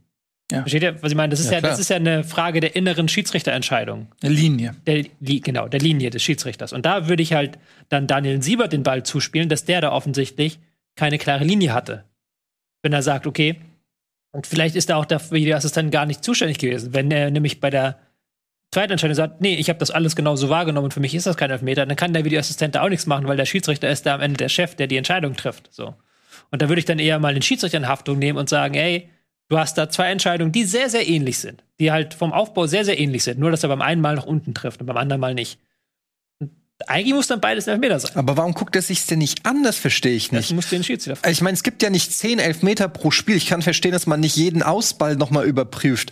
Aber bei einem Elfmeter, warum macht man es nicht einfach zur Regel? Elfmeterentscheidungen werden, vo- werden vom Schiedsrichter selbst überprüft. Er geht dahin, guckt sich das an und trifft eine Entscheidung. Warum nicht? Ich finde, die müsste nicht bei jedem machen. Es gibt auch einfach Dinge, die sind. Okay, wenn es wirklich Hundertprozentig ist, klar, von mir du aus. halt sagen musst so. Aber, aber ich, ich finde, das ist so eine, das, weil Elfmeter sind so spielentscheidend. Und da dann irgendwie einfach, ja, ich hab da was gesehen. Also, tut mir leid, da kann ich auch verstehen, dass äh, Streich eine gelbe Karte kriegt. Der hat sich aufgeregt ordentlich. Ja, zu Recht. Zu Recht, ja. Hätte ich in dem Fall auch so gemacht. Ja, also man hat immer noch nicht die klare Linie, den klaren Umgang mit VR gefunden. Vielleicht dauert das einfach noch ein bisschen länger, ähm, bis man das hat. Es wird viel justiert und verändert. Ähm, ich glaube, es war auch nicht jeder damit zufrieden, als bei fast jeder Entscheidung eingegriffen wurde, weil das natürlich auch sehr viel Ja. Spielfluss rausnimmt, immer wieder diese Pausen, dann läuft er da raus und dann verlierst du da wieder drei Minuten einfach nur dafür. Das ist natürlich auch total nervig. Und deswegen finde ich es grundsätzlich okay zu sagen, den Einsatz des VARs reduziert man auf spielentscheidende Szenen oder auf, Elfmeter. solche Sachen, ne? Aber das sind Elfmeter ja nun mal. Ähm, und ich- ich weiß nicht, wie die miteinander kommunizieren. Ich finde zum Beispiel, mir fehlt noch so ein bisschen die Verzahnung, das Gefühl, dass das ein Team ist. Weil das Spiel ist, guck mal, es wurde irgendwann mal entschieden, 1887, als der äh, HSV gegründet wurde, also der Vorgängerverein, da wurde gesagt, okay, wir brauchen einen Schiedsrichter, weil der HSV sonst benachteiligt wird. Und dann wurde ein Schiedsrichter dahingestellt und dann gab es zwei Linienrichter, die am Anfang nur dafür zuständig waren, Aus- und Abseits anzuzeigen. So. Aber das Spiel ist so viel schneller geworden. Das ist ja komplett nicht mehr zu vergleichen mit der, mit der Zeit. So. Und dann ist es doch völlig in Ordnung, wenn du sagst, okay, es geht, das ist ein Team Ja. ne? Der VAR äh, kannst ja mal auch mal denselben nehmen. Vielleicht ist der einfach, du, du hast ja als Schiedsrichter auch dieselben Linienrichter oder Schiedsrichterassistenten heißen sie ja durch die Aufwertung im Grunde auch dadurch, weil sie mehr Einfluss nehmen können. Und dann müsstest du eigentlich vielleicht sagen, ey, du hast auch immer denselben VAR, das ist ein Team. Aber warum und, kann denn nicht der- Und dann sprechen die, ganz kurz, die sprechen dann permanent. Auch bei solchen Situationen, weil die sind sich über ihre eigene Linie im Klaren. Und dann musst du permanent, okay, auch bevor der Schiedsrichter entscheidet, vielleicht, dass der VAR irgendwie, dass es mehr ineinander greift. So ist es, hat man das Gefühl, das ist noch nicht so. Das hm. würde auch mal gerne die Frage an den Schiedsrichter stellen, wenn wir einen hätten. Ob das nicht eine Idee wäre, das ist nämlich etwas, was ich nicht verstehe, dass da ja dann immer Bundesliga-Schiedsrichter sitzen oder Zweitliga-Schiedsrichter und dann den VAR machen. Und dann ist es immer, wie du sagst, immer ein anderer. Dann ist heute irgendwie Patrick Ittrich macht heute für Daniel Aber Siebert das- und morgen macht Daniel Siebert für Genau. Warum muss es denn so eine komische Aufteilung dann auch geben, dass der Hauptschiedsrichter das alles noch mal absegnen muss? ja, wenn der, der auf dem Platz ist. Der ist Ja, der aber Chef. das ist doch das ist scheißegal, weil du hast du hast einen Bundesliga-Schiedsrichter, der sich die Videobilder anguckt. Und wenn der sagt, das ist ein Elfmeter, dann muss doch der Hauptschiedsrichter, der die Bilder im Zweifelsfall nicht gesehen hat, nicht das letzte Wort geben. Der ist doch in einer schlechteren Situation in dem Moment. Der Warum ja hat der dem Platz vertreten? Das ist ja schon. ja, das ist ja, kann er ja machen, er kann es ja dann verkünden. Aber warum kann nicht der Wahr sagen, Beb, Elfmeter, Beb, nicht Elfmeter? Ich glaube, das ist auch das, was Schiedsrichter nicht wollen, weil sie ja die Hoheit über den Platz haben wollen. Boah, Hoheit über den Gut, das ist Platz. eine andere Kultur als zum Beispiel im, American Football oder sowas, wo dann das andere ist. Ich glaube, der Schiedsrichter auf dem Platz ist nochmal sehr, sehr viel wichtiger, weil auch im Fußball sehr viel mehr Ja, aber dadurch machst wird. du aus einer faktischen ja Entscheidung auch- eine, eine persönliche Entscheidung. Bernd Ayers ja den Schiedsrichter dann quasi Nein, nein, da, das ist das Ding. Weißt du, das ist keine Enteierung. Ich erinnere mich, äh, ein alter Mann erzählt von früher, als ich meinen Schiedsrichterlehrer gemacht hatte damals, äh, mit 18, da hat, äh, da hat irgendjemand gefragt, äh, da hat der Lehrwart gefragt, so, warum wollt ihr Schiedsrichter werden oder was ist das interessant? Da hat sich einer gemeldet und gesagt, ja, wegen der Macht, die man dann hat. Und hat er natürlich richtig auf den Sack gekriegt. äh, weil das natürlich die falsche Entscheidung ist. Und wenn du sagst, der Schiedsrichter wird enteiert, dann ist es genau dieselbe Frage im Kern. Es geht um Autorität und es geht um Entscheidungsmacht. Macht Ja, es ist ja so. ich. Es geht Ich will um den. Rausch der Entscheidungsmacht, dass man anderen Leuten sagen kann, was richtig ist und was falsch ist und Entscheidungen treffen darf.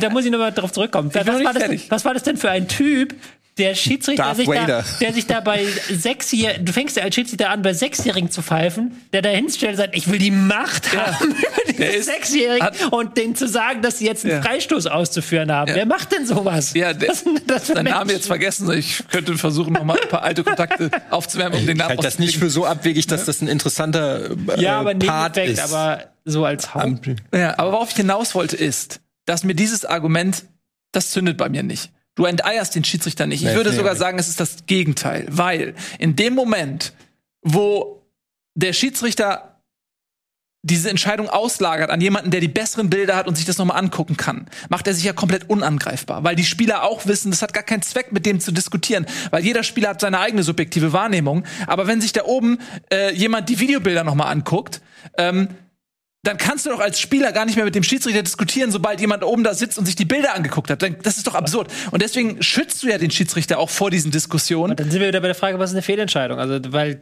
Nee, das, ja, das ist ja nicht so, dass es so ganz häufig. genau, Tobi, und deswegen meine ich ja, wenn Nimm du- diese Freiburg-Entscheidung, die sind ja auch nicht beide. Ja, und deswegen, 1000% deswegen meine ich, ich wette mit dir, wenn es ein festes Team gäbe, wenn, und lass das meinetwegen, es gibt ja diese Altersgrenze, dann lass es doch Schiedsrichter sein, die aus Altersgründen ausscheiden oder so, die dann in, in, irgendwie ins Team kommen oder was auch immer, eine spezielle Ausbildung bekommen, ähm, oder meinetwegen Zweitligaschiedsrichter sind und im festen, whatever. Jedenfalls ist ein festes Team. Und die haben eine Linie miteinander.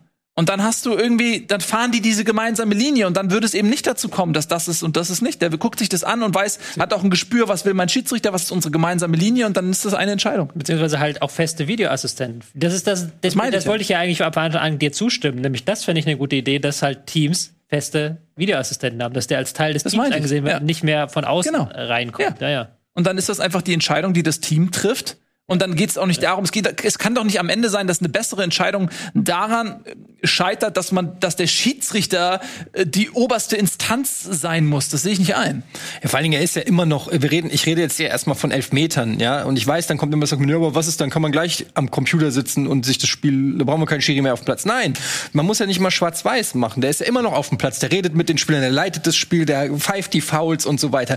Aber bei sowas Spielentscheidendem wie im Elfmeter, du hast ein Team, was vom, vor Bildschirm sitzt, sich sechs Wiederholungen anguckt, warum treffen die nicht die Entscheidung? Die haben die Kompetenz. Natürlich gibt's dann immer noch das, dass die vielleicht mal daneben liegen. Okay, dann muss man gucken, warum kriegen es ausgebildete Schiedsrichter mit sechs Wiederholungen nicht hin, eine richtige Entscheidung zu treffen. Dann muss man die Regeln vielleicht so definieren, dass sie das besser können. Aber generell macht es für mich keinen Sinn, dass die Person, die genauso wenig drauf geachtet hat, dann die Verantwortung dafür übernimmt und dann kommen solche Entscheidungen raus. Also das ist einfach inkonsequent. Entweder du sagst, wir haben diese Technik, dann lass sie uns auch ma zur maximalen Effizienz nutzen. Aber so ist es so ein, finde ich, so ein Mittelweg. So, wir haben diese Technik, aber sie soll dem Schiri auf dem Platz helfen, möglichst souverän und richtig zu entscheiden. Finde ich irgendwie, das ist, ich stelle mir das wie beim Tennis vor. Da gibt's doch auch dieses, ne, diese Zeitlupe, wo der, ob der Ball auf der Linie war. Und dann kommt dieses Video und der Ball ist daneben und dann kommt der Schiri noch mal von seinem Stuhl runter und guckt sich das Video noch mal an und sagt so, ja, aber ganz ehrlich, ich bin hier, ich habe hier die Eier. Ich sag, der war drin. Moment, aber der war doch daneben. Ich sag, der war drin. ich hab hier die. Aber da hast du Ja, Das ist hast du jetzt- Fakten. Das ist eine Faktenentscheidung. Du Fakten, das ist ich nicht toll, das ist im Prinzip Aber du- ist ja verstehe ich, verstehe ich, verstehe ich. Aber da musst du hinkommen und sagen, dass Elfmeter-Pfiffe müssen auch faktisch sein. Da musst du die Regeln so definieren, dass sie faktisch. Ja, aber das wird, guck mal, das, das wird nie passieren. Ich glaube, da, da, da äh, nähern wir uns dann einer Forderung, die utopisch ist, weil ähm, äh, du in solchen Situationen bei Kontaktsport immer Situationen hast, wo, wo du in Grauzonen bist und wo du nicht genau weißt, wie ursächlich ist das wirklich, wie viel Schauspielerei ist dabei. Ähm, das kann man, glaube ich, ganz schwer mit einem Fakt machen. Nee es, nee, es ist schwer. Ich glaube, da geht es eben viel auch um eine Linie, was, was Tobi auch gesagt hat, dass klar ist, du fährst, äh, du setzt denselben Maßstab an und weichst eben davon nicht ab. Ähm, und ich glaube, du wirst da immer Situationen haben, wo der eine das so sieht und der andere das so und insbesondere die Beteiligten auch. Ich weiß, ey, ich weiß, das ist halt einfach so, wenn du mal selber Fußball spielst, dann weißt du als Gefaulter, weißt du selber, wie, wie, wie ursächlich war der Kontakt? Okay, er ist zu sehen, auf den Bildern ist der Kontakt. Okay. Wie ursächlich Nächste war der Idee. jetzt? Lügendetektor. Ja, das wäre Für die Gefaulten. Ja, ja, ist ja, das wäre tatsächlich lustig und dann wird es aber Schulungen geben, wie man den, wie bei James Bond, wie man Lügendetektoren umge- Ja, wir, wir kommen der Sache auf jeden Fall näher. Lass uns mal dem Spiel näher kommen. Äh, Jetzt haben wir nämlich dieses Thema äh, gut, finde ich, abgefrühstückt und Emotionen da jetzt äh, gelassen und können jetzt wieder nüchtern zur Analyse kommen zum Spiel Schalke, äh, Schalke ich schon, Freiburg gegen, wieso komme ich auf Schalke? Freiburg gegen Leipzig 1 zu 1 endete es ähm, ein Duell zweier Spitzenmannschaften, muss man ja so sagen, von der zumindest tabellarisch Freiburg deutlich über Leipzig anzusiedeln ist, nämlich 16 Punkte, Platz 4 Champions League. Ähm, was ist denn sportlich da passiert? Es war ein munteres Spielchen. Also da, da ging es hin und her, äh, beide Strafräume. RB hatte, hatte ich das Gefühl, in der ersten Halbzeit so ein bisschen Oberwasser, weil sie mehr Tempo hatten, weil ähm, Freiburg sehr lange gebraucht hat, um ins Passspiel zu finden, haben sie viele Ballverluste gehabt. Aber ich kann hier wieder meinen ähm, wöchentlichen Sermon zum Thema Leipzig unter Marsch anstellen. Ihnen fehlt halt so völlig eine Idee, ein Spiel zu dominieren, wegzudominieren. Weil sie halt nicht mehr dieses Ballbesitzspiel haben, okay, weil sie halt versuchen, stärker auf Konter zu gehen, stärker auf Umschalten, aber dafür machen sie es nicht gut genug. Dafür verteidigen sie nicht gut genug. Dafür sind sie nicht gut genug in den Räumen. Ähm, da hat es Freiburg immer wieder geschafft, so Flügeldurchbrüche zu provozieren, Standards rauszuholen. So Sachen, wo du sagst, okay, eigentlich liegt Leipzig 1-0 vorne, eigentlich müsste sie das jetzt viel stärker dominieren, das Spiel, aber haben es nicht hinbekommen, da das Tempo rauszunehmen. Und so entsteht halt immer so ein Spiel, das von Strafraum zu Strafraum wogt, wo du auch denkst, so, du denkst auch nach diesem Spiel, na, mit besserer Chancenverwertung hätte, hätte Raba das gewinnen müssen. Aber eben dadurch, dass es von Strafraum zum Strafraum wogt, passiert dann das, was passieren muss. Freiburg macht dann das Tor und nicht Leipzig. Und sie haben es halt wieder nicht geschafft, eine einzelne Führung über die Zeit zu bringen, sondern eben das 1 zu 1 hinnehmen müssen. Ich finde sogar hinten raus hätte Freiburg das Spiel noch gewinnen können. Oder so. Also, und ich, also wirklich beeindruckend, wie gut Freiburg auch ist. Also, ähm, das ist jetzt nicht mehr nur so ein äh, guter Saisonstart, sondern da scheint einiges zu stimmen. Sowohl in der Kaderzusammenstellung, also als auch einfach von der Qualität, weil Leipzig jetzt auch nicht schlecht war. Die waren jetzt nicht komplett, finde ich, ähm, von der Rolle oder so, sondern Freiburg hat einfach wirklich gut mitgehalten.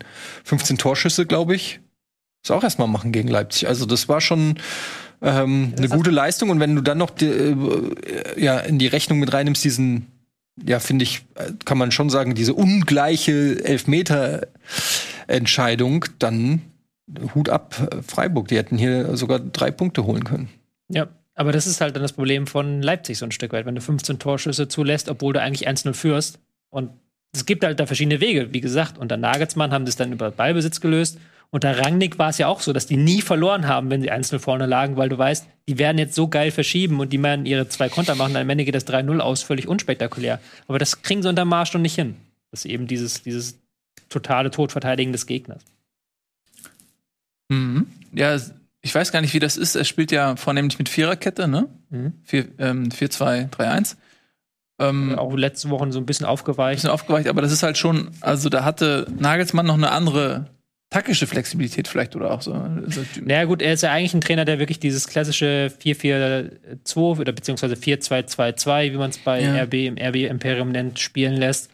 Und jetzt muss er halt gucken, dass er das irgendwie flexibel hinbekommt. Letzten Wochen waren sie mit Dreierkette unterwegs, jetzt wieder so eine mhm. Viererkette, aber auch eher häufig 4-3-3-Staffelungen.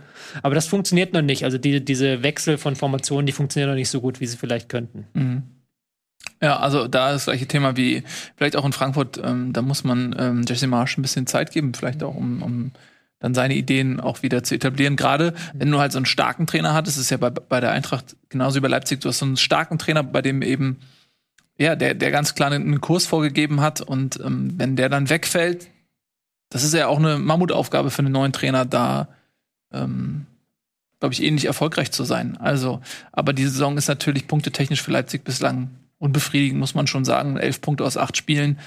Ähm, ja, vor allen Dingen auch diese Souveränität, ne? Also Leipzig war auch immer so einer, wo man sagt, oh Gott, jetzt kommt Leipzig. Und das finde ich, hat man diese Saison gar nicht, sondern ich glaube auch, dass die Mannschaften, und das, da hilft dann natürlich so, eine, so ein Auftritt auch von, von einer Mannschaft wie Freiburg oder so, dass momentan hat man nicht so Angst vor Leipzig einfach. Man, klar weiß man, dass die gut sind und dass die auch die Favoritenrolle haben und so, aber es ist nicht mehr so dieses Nagelmann Leipzig, wo du Schiss hast so ein bisschen und wo du denkst, so hoffentlich fangen wir heute nicht fünf, sondern du witterst vielleicht sogar ein bisschen. Muss es nicht immer Nagelsmann aufwecken, so. Es gibt ja, ja auch, es muss ja nicht mehr diese Spielidee von Nagelsmann sein. Es war ja auch der Rang nix so. Dass du wusstest, du wusstest, mhm. wenn du einzeln hinten liegst, das Spiel ist gegessen. Du kannst mhm. jetzt was anderes einschalten, das werden sie nicht mehr verlieren. Mhm. Das ist momentan nicht so. Weil es ist halt, die Spiele machen Spaß, die Spiele machen, das war auch ein, ich fand das ein sehr amüsantes Spiel. Da hatte, hatte halt diese Aufreger, das hatte Torszenen, da war technisch in der zweiten Halbzeit einiges geboten. Aber das ist ja nicht das, was du als Leipzig möchtest, wenn du gegen Freiburg 1-0 führst. Da willst du eigentlich, dass das Spiel dann langweilig wird, dass du irgendwann das 2-0 machst und dass du es dann möglichst gut verwalten kannst, damit du dich für die Champions League ein Stück weit schonen kannst. Und das es geht momentan gar nicht bei, bei Leipzig. Das funktioniert momentan gar nicht. Mhm. Ja, schwierig. Ähm, und Freiburg, ja, ist schon beeindruckend. Ähm, unentschieden in einem Stadion, um gut nicht mit der Niederlage das einzuweinen. Ähm, Wäre so ein Makel gewesen. Sechs Gegentore nach acht Spielen. Ja. Die haben auch eine Defensive gute, der Liga. Die haben auch eine richtig gute Defensive da, ähm, finde ich, die, die Jungs da hinten drin, insbesondere Schlotterbeck, ähm, aber auch Lienhardt, ähm, Gulde, auch gut gespielt, aber insbesondere, ja, Schlotterbeck finde ich, ich meine, der klopft ja auch nicht umsonst ähm, bei der Nationalmannschaft mit an. Mhm. Ähm, das sind ja auch junge, Burschen noch, die noch eine Entwicklung machen. Wir haben viele Talente jetzt, die reinkommen. Jetzt hat wieder Sildilia oder wie der ausgesprochen wird, angefangen als, als Rechtsverteidiger. hat da auch eine solide Aufgabe gemacht, fand ich. War auch nicht die einfachste. Ähm, die, da, das, ist, das ist sehr interessant, dass da jetzt auch ein Spieler aus dieser U21 nachkommen, äh, beziehungsweise U23 nachkommen, die sehr, sehr gut funktionieren. Ja, Schade auch schade ist der ja. nächste, ne, der bei der deutschen U21 ähm, auch eine gute Rolle spielt, ähm, auch ein junger, äh, vielversprechender Offensivspieler. Ja, also die, die sind schon gut aufgestellt. Ich fand ja auch, Eggestein ist auch schon so ein kleiner Stil gewesen, ähm, der für relativ schmales Geld aus Bremen kam. Und wenn der äh, wieder an den Punkt kommt, jetzt in Freiburg in der, in der Ruhe des Breisgaus, äh, wo er mal in Bremen auch mal an die Tür der Nationalmannschaft klopfte, also dann ist das auch auf jeden Fall ein super Transfer für Freiburg. Also die, die machen da weiter, wo sie die letzten Jahre aufgehört haben, nämlich einfach konstant zu überzeugen. Und mal gucken, wenn tatsächlich, das ist ja auch immer das Gute, wenn, wenn, wenn, es gibt ja immer diese eine Überraschungsmannschaft. So letztes Jahr war es Frankfurt, ähm, die dann fast in die Champions League gekommen wären und wenn dies Jahr andere Mannschaften schwächeln, wie vielleicht Leipzig, Wolfsburg, die jetzt auf dem absteigenden Ast so ein bisschen sind, wo man gucken muss mit der Doppelbelastung, Dreifachbelastung, wie, nee, dreifach ist es ja nicht mehr Doppelbelastung, wie, ähm, wie entwickelt sich das da weiter?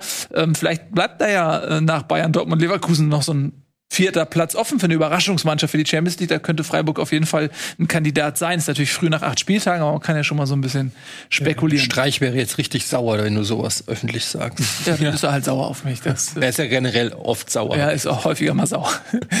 ja, ähm, wer nicht sauer gewesen ist, das ist Haaland gewesen, denn der hat doppelt getroffen beim Spiel gegen ähm, Mainz 05 und äh, dann bleibt Dortmund auch an den Bayern dran. Ein Punkt nur, ein Punkt. Wir haben hier zu keinem Zeitpunkt jemals Dortmund abgeschrieben. Das ist ja das Gute an dieser Sendung, dass wir immer recht haben. Ähm, und der war, äh, der Einsatz äh, war vorm Spiel nicht so ganz sicher. Er kam ja aus einer Verletzung Haaland und ähm, konnte dann trotzdem spielen und hat direkt mit zwei Toren gezeigt, dass er einfach eine Maschine ist. Emre Can kam zurück, hat auch längere Zeit gefehlt nach Verletzung und ähm, ja, Brandt durfte wieder spielen. Ne? Der gemacht. Hat's gut gemacht. Ähm, auch da neuer Trainer, neue Chance für Julian Brandt, jetzt auch verletzungsbedingt. Ähm, hat er die Möglichkeit bekommen und kann man durchaus sagen, hat sie jetzt auch nicht vergeudet. So, ne? Also ist wieder eine, eine absolute Option. Ja, ähm, und Mainz, die ja trotzdem sehr stark in die Saison gestartet sind, ähm, die konnten diesmal nichts holen in Dortmund. Woran hat's gelegen? Ja, dass Dortmund das gut gemacht hat. Also die haben von der ersten bis zur letzten Minute eigentlich relativ dominantes Ballbesitzspiel gezeigt, ähm, haben es dann auch im Verlauf der Partie immer besser hinbekommen, sich zwischen die Linien zu schummeln, ähm, mit Brand Reus, die so ein Stück weit sehr viel äh, Bewegung gemacht haben, sehr viel Flexibilität gezeigt haben. Bellingham, der wie immer seine 30 Kilometer gefühlt abspult und dann noch in der 93. den Ball vom Gegner klaut. Aber grundsätzlich war das, war das ein ganz dominanter Auftritt, einfach ähm, mit einem soliden Ballbesitzspiel. Waren es nicht mega viele Chancen für Dortmund, war es nicht so, dass sie da Mainz an die Wand gespielt haben, aber sie haben die Konter abgewürgt. Wichtiger Teil, sie haben äh, das Spiel von hinten heraus gut eröffnet, haben immer wieder über die Flügel und über einrückende Außenstürmer Chancen kreiert. Und dann hast du halt vorne Haaland drin. Ja. Und das genügt dann in so einem Nachmittag. Habt ihr dieses Fake-Video gesehen von ihm, mit, wo er diese drei Hab ich doch gepostet sogar. Achso, das, ja. Wo dieses ähm, Die drei Bälle drei aufeinander. Bälle aufeinander liegt und dann. Wie fake man denn sowas eigentlich? Da habe ich mich nämlich auch gefragt. Doch, man kann es sogar irgendwie sehen, ähm, ich glaube, wenn einer zum Beispiel Greenscreen den Ball nimmt oder so, also gibt es auf jeden Fall Effekte. Aber es ist schon gut gemacht. Also es ist auf jeden Fall gut, gemacht, vor allen Dingen, vor allen Dingen, wenn es nicht Haaland wäre, weißt du, wenn es jetzt, weiß ich nicht, irgendjemand anders wäre, dann würdest du sagen, so, come on. Aber bei Haaland direkt denkst du so, ja klar, ist halt Haaland. So, also das ist allein schon, ähm, dass man ihm das abnimmt, dass er das kann. Aber auf der anderen Seite, das Schwierigste daran ist halt, diese drei Bälle aufeinander zu stapeln. Wie geht das? Geht das physikalisch, dass man drei Bälle aufeinander stapelt? Ja, es gibt doch Leute, die irgendwelche Steinskulpturen aufeinander. Also natürlich Ja. geht das. Aber ich. Aber kann das Haaland einfach so hingehen und drei Bälle aufeinander stapeln? Das ist, Nee. glaube ich, das eher Problem. Ne? Äh, das glaube ich War. auch nicht. Ich Weil so reinhauen, das kann ich auch da links in die Ja, Ecke. vor allem, die würden ja auch, also das Ding ist, ich, der, der zweite Ball wahrscheinlich, wenn du den ersten wegschießt, würde der zweite wahrscheinlich das runterrollen. mal, ja, ne, weil du ja schon eine Reibung hast. Den so zu treffen, Ja. dass der, der Turm davon unberührt ist. Ja, also das. Ich, ihr wisst ja, ich führe ein Leben an Lim am Limit mit Ja. Partys und allem. Ja. Deswegen habe ich am Samstagabend Klein gegen Groß geguckt im TV. Und da musste Cool. äh, Jürgen Vogel so Bowlingkugeln übereinander stapeln. Mhm. Und hat da halt irgendwie wochenlang geübt für. Und deswegen, dass das so einfach geht, glaube ich. Ja, aber der, dann schießt er noch die oberste Kugel weg und die bleiben trotzdem stehen. Das ist das. Nein. Aber ich würde Jürgen Vogel gerne mal im, im, im Strafraum sehen, also im, im Sturm von B, vom BVB. Warum? Als Nachfolger von Haaland. Weiß nicht. ähm, ja, gut, also äh, auf jeden Fall ähm, bin ich gespannt. Darauf sage ich ja jedes Mal, was der BVB macht, wenn Haaland erstmal weg ist. Aber solange er da ist, ist der BVB hier immer noch mein Number One Contender für die Bayern in dieser Saison. Ja. Das heißt nicht viel, aber na gut, ein Punkt hinten dran. Ja, ich hoffe, dass es zumindest bis zum letzten Moment spannend wird. Äh, ich befürchte, so in diesen direkten Duellen, da zeigen die Bayern natürlich dann auch wieder Dortmund die Grenzen auf. Aber es gilt einfach nur für Dortmund da zu sein und Konstanz und die Bayern unter Druck zu setzen. Einfach konstant die Punkte mitzunehmen und eben nicht äh, in irgendwelchen Spielen gegen, ja, gegen Mainz, Freiburg, Bochum liegen lassen. und sowas liegen Ja. lassen. So, ne? Das ist halt das Ding. Deswegen war das ein sehr gutes Schritt nach vorne, fand ich. Habe ich ja gerade schon so angedeutet, dass sie das eben so dominant, bis auf diesen kleinen Wackler dann kurz verschloss, aber dann haben sie auch direkt dann hinterhergelegt. Mhm. Ähm, das sind, glaube ich, diese, diese Spiele, die ja in den vergangenen Jahren, wo wir dann hier immer saßen und fragen, wie konnten sie jetzt dieses Ding verlieren gegen Köln, gegen ähm, Paderborn, das 3-3 oder sowas. Mhm. Das ist jetzt so ein, das sind so diese wichtigen Spiele, ja. Ja, und über Mainz haben wir auch schon gesprochen. Ähm, das hat heute nicht, hat gestern, vorgestern nicht geklappt. So, wir machen wir- weiter. Kurz auf die Tabelle gucken, haben wir heute noch gar nicht gemacht. Tabelle. Mal einmal kurz Ja, Mann. gucken wir dann nämlich. Sei mal interaktiv. Fummel mal rum ein bisschen so. Mach mal ein bisschen so. Dortmund ist ja da. Ah, stark. nur Da ist Punkt Dortmund. Bayern. Da ist Bayern. Aber Torverhältnis, ne? Äh, Torverhältnis. Ja. Oh, plus 21 bei den Bayern, das ist krass. Acht Gegentore. Hier Freiburg und ich glaube, ich, wir könnten hier weitermachen, oder? Bei 5 gegen Ja, 6. das finde ich eine sehr, sehr gute Idee. Ähm, nächstes Spitzenspiel Union gegen Wolfsburg. Ja, Wolfsburg ist so ein bisschen, ja, freier Fall ist vielleicht zu dramatisch formuliert, aber sie hatten ja nun mal wirklich einen überragenden Start und da hat man sich schon gefragt, na, wie sieht das denn aus? Können die das halten? Jetzt ging es tatsächlich ziemlich deutlich bergab in den letzten Wochen. Sie sind jetzt durchgereicht worden auf Platz 6 und im direkten Duell gegen Union haben sie auch den kürzeren gezogen. Ähm, wobei man sagen muss, ich fand Wolfsburg jetzt ich fand sie jetzt nicht richtig gut, aber sie waren, finde ich, schon dominant. Ähm, sie haben mehr vom Spiel gehabt und hatten dann am Ende auch ein bisschen Pech, dass Union sehr effizient war in der Ausnutzung ihrer Torchancen. Ähm, das ist ein Spiel, was sie vielleicht nicht verlieren müssen. Aber sie haben es verloren und das ist das, was am Ende zählt. Und ähm, ich weiß nicht, irgendwie ist das bei mir hängen geblieben. Deswegen fange ich jetzt damit an. Diese eine Szene vor dem, war das das 2 zu 0? Als Luke Bakio den Ball verliert. Und dann bleibt er da so stehen und guckt sich das an. Und ich musste vorhin, als du äh, gesagt hast, äh, die Bayern irgendwie, wie die dann raufgehen, Ja. auch ein Leroy Sané, der ja vielleicht äh, ähnlich so ein, so ein, so ein feiner Spieler ist wie so ein Luke Bakio vielleicht so ähm, mit äh, wenig intrinsischer Motivation für Defensivarbeit ausgestattet und ähm, dann verliert er der diesen Ball und steht so ganz langsam auf, bleibt wirklich einfach stehen und guckt zu, was passiert und die kassieren das Tor. Und er hätte zumindest versuchen können, noch mit einem Vollsprint irgendwie ins Geschehen einzugreifen und den Defensivverbund zu stärken. Ja, das war Arbeitsverwaltung. Das ist einfach komplett Arbeitsverweigerung. Und da, wo ich mir denke, okay, das kann doch nicht sein. Ja. Das kann doch nicht sein. Du bist doch Profi. Du spielst auf, auf dem Niveau, du willst Champions League spielen. Das ist doch. Kickernote 6 übrigens. Und ich meine, es gab ja auch einen Grund, warum äh, Hertha den auch hergegeben hat und so. Ne? Das ist halt ein Spieler, der ähm, sicherlich seine Fähigkeiten hat. Das hat man schon in Düsseldorf gesehen, aber der auch einfach ja durchaus Mentalitätsdefizite hat und da einfach so wirkliche launische Phasen hat. Ähm, das war schon, das war nicht gut. Da würde er wahrscheinlich auch einen ordentlichen Tritt in den Hintern kriegen. Äh, erstaunlich war auch, dass ein Wut Weghorst äh, nicht in der Startelf war, sondern erst in der 70. Minute, glaube ich, oder 68. Minute eingewechselt wurde. Also das musst du dir auch mal erlauben. Das hat bislang das ist auch ein Glasner nicht gemacht oder ein, weiß ich nicht was. Also das ist bei selbst wenn er mal ein schlecht jetzt der hat diese Saison noch keine Bäume ausgerissen. Tut mir leid, Tobi, aber also so einen Stürmer rauszusetzen, wenn die nächste Alternative ein Matcher heißt, ist schon auch auch eine Ansage, weil damit machst du dir auch, glaube ich, als Trainer auf jeden Fall ein Fass auf innerhalb ähm, der Mannschaft. Erst recht, wenn du dann nicht äh, gewinnst. Ähm, und ich wollte mal, ich habe ein kleines Rätsel für euch. Ähm, es gab in den letzten sieben Spielen nur einen Sieg für den VfL Wolfsburg. Hm. Gegen? Eintracht Frankfurt. Nein. Schade. Hätte gepasst. Testspiel gegen HSV. Ach, das, das, dass du das mit. Habe ich für den Gag, Für den Gag. für den Gag mit reingenommen.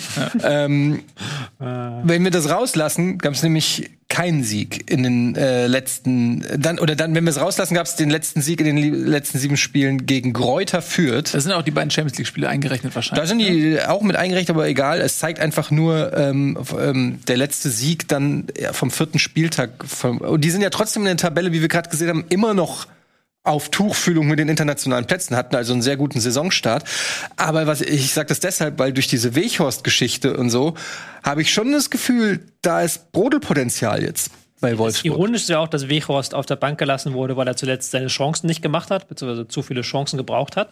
Dann hast du so ein Spiel in der ersten Halbzeit, vergibt dann ja Luke Baki auch noch diese hundertprozentige Chance. Und ich glaube, sie hatten noch eine weitere Riesenchance. Ich weiß gerade jetzt gar nicht, wer da allein vom Tor aufgetaucht ist.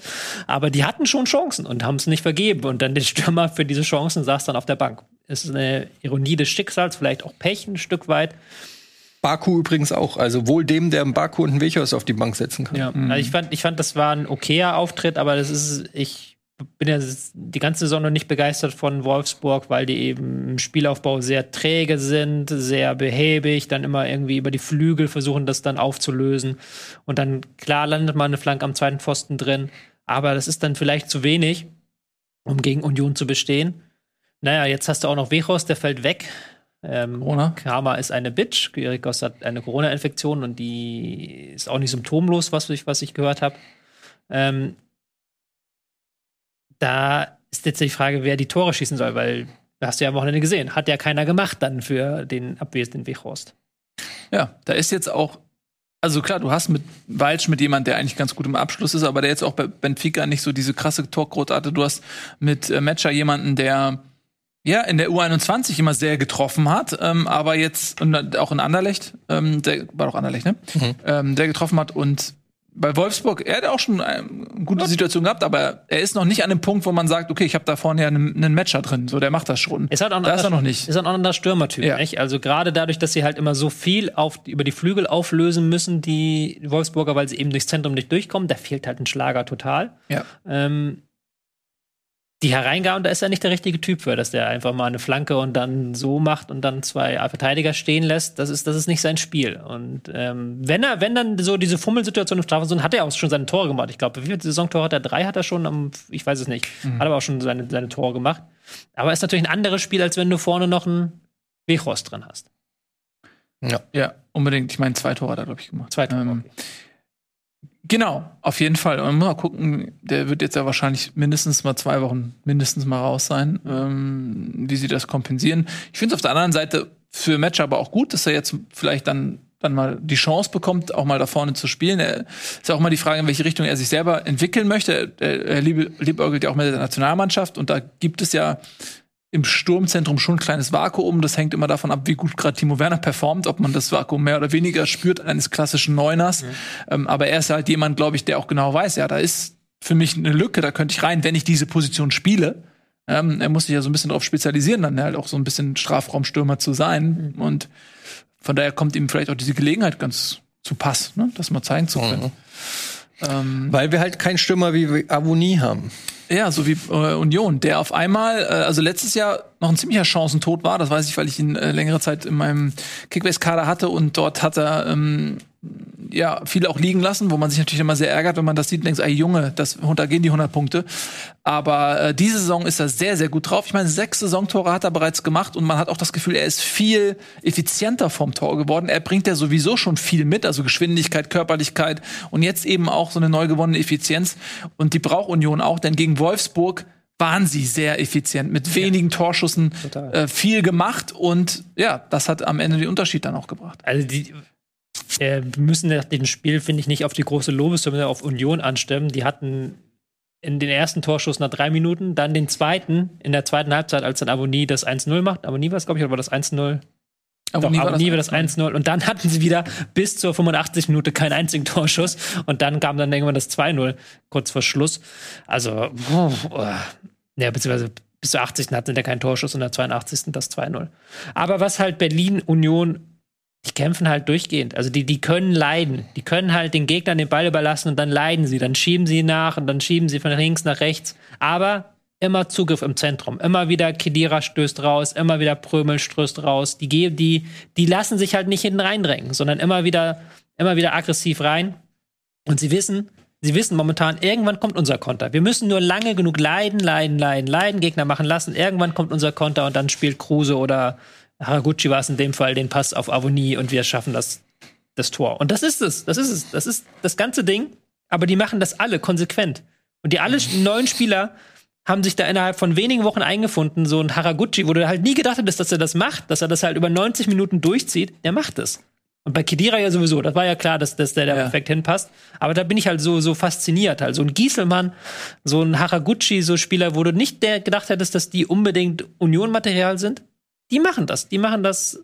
Aber weißt du was, das ist so, eine, so ein Leitstrahl, so ein Mentalitätsleitstrahl, den du brauchst, nicht nur im Fußball, sondern auch in, in wahrscheinlich in allen Unternehmen oder so, dass du vorgibst, okay, das ist so der, die, die Leitkultur, wenn du so willst, ähm, und se- dann kannst du es dir vielleicht auch leisten, das ist vielleicht auch, wir gehen so ein bisschen in die Frankfurt-Geschichte rein, dass du dann immer so ein, zwei neue integrierst, die sich dann, auch wenn sie eigentlich in ihrer Historie vielleicht einen anderen Spielstil gepflegt haben, aber sich dann an diesem Strahl ausrichten können und ähm, dann ja zu einem neuen Spiel finden und da auch aufblühen und dann im Kollektiv sich das Ganze dann auch entfaltet. Und wenn du dann halt zu viel neue hast, das zu viel Verwässerung reinbringst und dieser Strahl so ein bisschen verloren geht, an dem man sich orientiert, dann äh, wird's schwer. Und Union ist für mich eben eine Mannschaft, die das, diesen Leitstrahl so perfektioniert hat, weil man sich halt immer fragt, ja, die, die Einzelteile sind jetzt nicht so krass. Ja, wenn du die rausnimmst und dir die mal einzeln anschaust, Avonie äh, hat jetzt eine gute Saison gespielt, aber im letzten Jahr war man jetzt auch noch nicht so, so weit zu sagen, okay, das ist jetzt das Prunkstück dieser Mannschaft oder so. Bei allem Talent, äh, eher einen Kruse vielleicht noch. Ähm, aber das ist ein Kollektiv und die stehen für was. Und das finde ich sehr, sehr bemerkenswert. Immer wieder. Bei Foot hätten die alle so grüne Linien. Ja, so ein bisschen so. Das ist einfach ein, ein wunderbares Kollektiv irgendwie, Union Berlin. Ja. Und ich gucke gerade die Zahl nach, weil ich das, äh, weil ich die nicht habe. Es gibt einen Spieler, der hat seit Anfang letzter Saison jedes Spiel gemacht. Kommt ihr drauf? Seit letzter Saison. Also seit Beginn letzter Saison Seit bis Beginn jetzt. letzter Saison hat er, 7, also hat er alle 48 Pflichtspiele von Union Berlin absolviert, sowohl Conference League, Pokal, Liga. 47 davon über die volle Distanz. Friedrich. Knoche. Ist halt, Ah, 50-50. Er geht immer so ein bisschen unterschätzt, weil der, weil Friedrich halt die Tore macht und dann so ein Mhm. bisschen mehr Hype bekommt, aber der ist halt so grundsolide da hinten, der macht halt jedes Spiel über die volle Distanz, wird nie ausgewechselt, das sagt ja auch was so. Dass der halt immer da hinten ist für die Stabilität, weil die auch wieder eine sehr, sehr gute Defensive haben und er da der Abwehrchef ist. Das ist so mein einziger Lichtblick in meiner Kickbase 11. Hatte ich letzte Saison, habe ich diese Saison, weißt du, der spielt und der macht seine Punkte. Mhm. Aber das ist schon, den muss man mal herausheben jetzt, finde ich persönlich. Absolut. Ähm, das ist auch eine, eine schöne Geschichte. Ist äh, in Wolfsburg gescheitert ist so hart, aber er ist ja Eigengewächs gewesen, ne, glaube ich, meine ich in Wolfsburg und hat nie so, das ist ja eine Geschichte, die viele haben, die so vielleicht auch aus, schon lange im Verein sind, wird so ein bisschen übersehen, unterschätzt und hat immer wieder ähm, auch Spieler vor die Nase gestellt bekommen, war nie unumstrittene Stammkraft über längere Zeit und ist dann, glaube ich, auch wahrscheinlich ein bisschen frustriert dann nach Berlin gegangen und ähm, dort ist er jetzt wichtig, ist Stammkraft und äh, zeigt sich dann eben, ja, was er auch imstande ist zu leisten. Und es passt für mich nach genau das Ding, was Union macht. Ne? Holst du dann Kedira oder Gucci oder Knoche und die funktionieren einfach in diesem Kollektiv. Äh, Tabelle haben wir schon ge- angeschaut, ist äh, sehr schön für Union, sind nämlich auf Platz 5 mit 15 Punkten. Das trotz Conference League, muss man auch mal sagen. Also die, die Mehrfachbelastung greift da ja schon und bislang äh, können sie dieser standhalten. Wir machen jetzt ein bisschen Werbung, ja? dann sind wir gleich wieder da und dann geht's hier weiter, ist doch klar.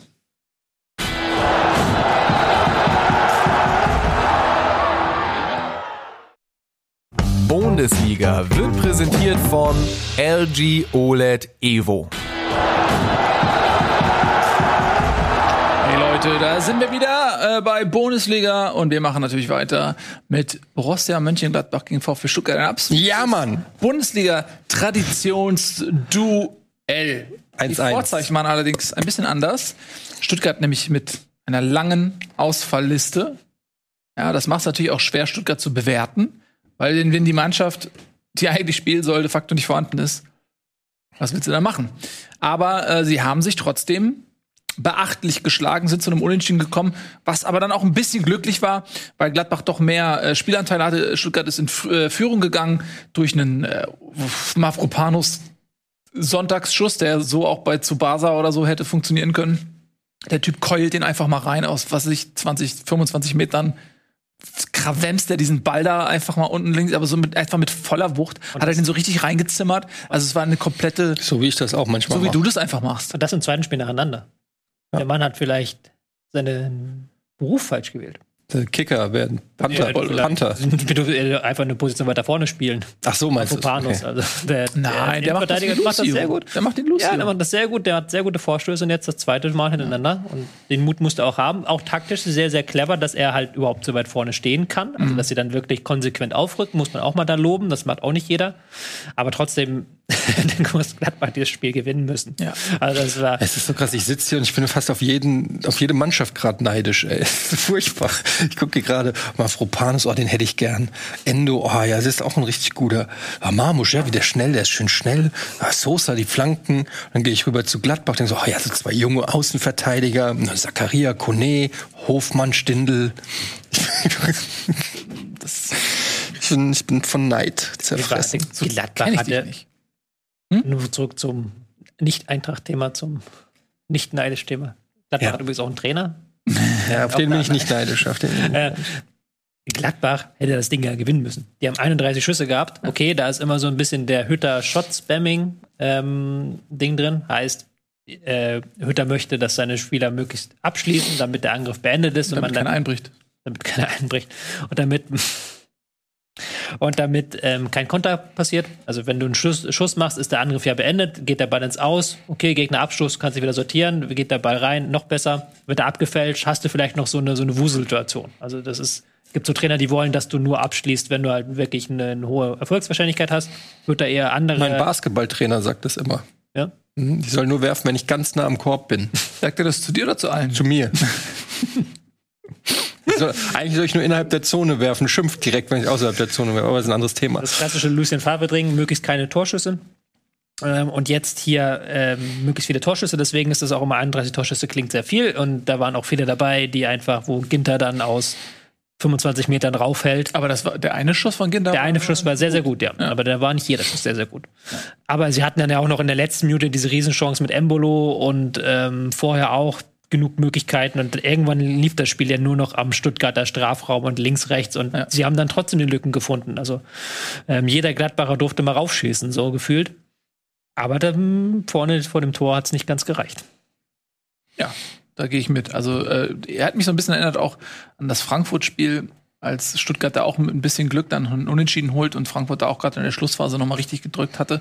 Ähm, also die müssen momentan in ihrer derzeitigen personellen Lage einfach alles mitnehmen, was sie kriegen können. Ähm, und das tun sie. Und das und mehr kannst du eigentlich gar nicht erwarten, ja, äh, von dieser verletzungsgebeutelten Mannschaft, dass du mal in Gladbach einen Punkt holst. Das ist schon dann das Maximum. Ich hatte ja den, äh, äh, bei Kickbase den fam famosen Move gemacht, den Schock zu kaufen, den dritten Torwart von Stuttgart, weil Bredlo ja eigentlich auch noch Corona hatte. Und dann dachte ich, ähm, habe ich Kevin Trapp verkauft, hole ich mir hier für 500.000 einen günstigen Keeper und krieg so 10 Millionen Cash. Aber dann haben die den irgendwie noch, noch fit gekriegt, den zweiten Torhüter. Das war ein Schock für dich. Das war ein richtiger Schock für mich. Und ähm, jetzt äh, muss ich den, weil jetzt habe ich ein Torwartproblem, aber da, das wollte ich nur sagen, sogar auf der Torwartposition, da war angedacht, dass der dritte Torhüter spielt. Und ähm, das zeigt, in welcher prekären Situation der VfB sich gerade befindet. Ich möchte auch nochmal aber das Wort Verletzungspech an dieser Verletzungspech. Pech. An- wahrscheinlich Pech. eher, ne? Verletzungspech. Stelle. Verletzungspech. Verletzungspech, ja. Falsch gesagt? Nein, alles Nein. richtig. Du, ich wollte es nochmal Wolltest unterstreichen. du nochmal unterstreichen? Okay. Das Wort Verletzungspech Pech. möchte ich, Ja, Red weiter, Entschuldigung. das Wort Verletzungspech möchte ich an dieser Stelle einmal kurz anzweifeln, weil das ja Corona-Fälle waren bei VfB Stuttgart und der VfB Stuttgart mit einer miserablen Corona-Impfquote zu kämpfen hat. Ah, okay. Ich dachte, du meinst, sie haben Fledermäuse zum Teamfrühstück gegessen. Nein, Echt, ist das so bei Das denen? ist so, das ist so. Und ähm, der hat ja auch, äh, selbst der Trainer gesagt, Matarazzo hat am Wochenende gesagt, äh, die Spieler fallen dann auf falsche Informationen, auf Quatsch im Internet rein. Und da würde ich auch wünschen, dass der da mehr Leute impfen lassen. Oder ähm, im Fall von Mangala war es halt tatsächlich Pech, weil der wurde dann erst positiv getestet, dann negativ getestet nach dem Spiel wieder. Also ist anscheinend falsch positiver Test gewesen. Aber trotzdem, die haben natürlich mit Corona stärker zu kämpfen als andere Mannschaften, weil die eben nicht eine 100% Impfquote haben. Ja, das ist natürlich eine andere Debatte. Ja, eine andere Debatte, aber ich wollte Also- das nur einmal kurz, ich muss auch nicht jetzt hier ausbreiten, ich wollte es nur einmal kurz erwähnen. Ja, gibt es dann einen Zusammenhang zwischen sportlicher Performance und ähm, dem Drang danach, sich nicht impfen zu Das lassen? ist vielleicht wirklich interessant. Vielleicht haben die Angst, dass äh, durch eine äh, Impfung, vielleicht irgendjemand denen gesagt, ja, eventuell wirst du, weiß ich nicht, kriegst du, äh, was weiß ich, irgendjemand sagt denen, dass die Leistung vielleicht dadurch.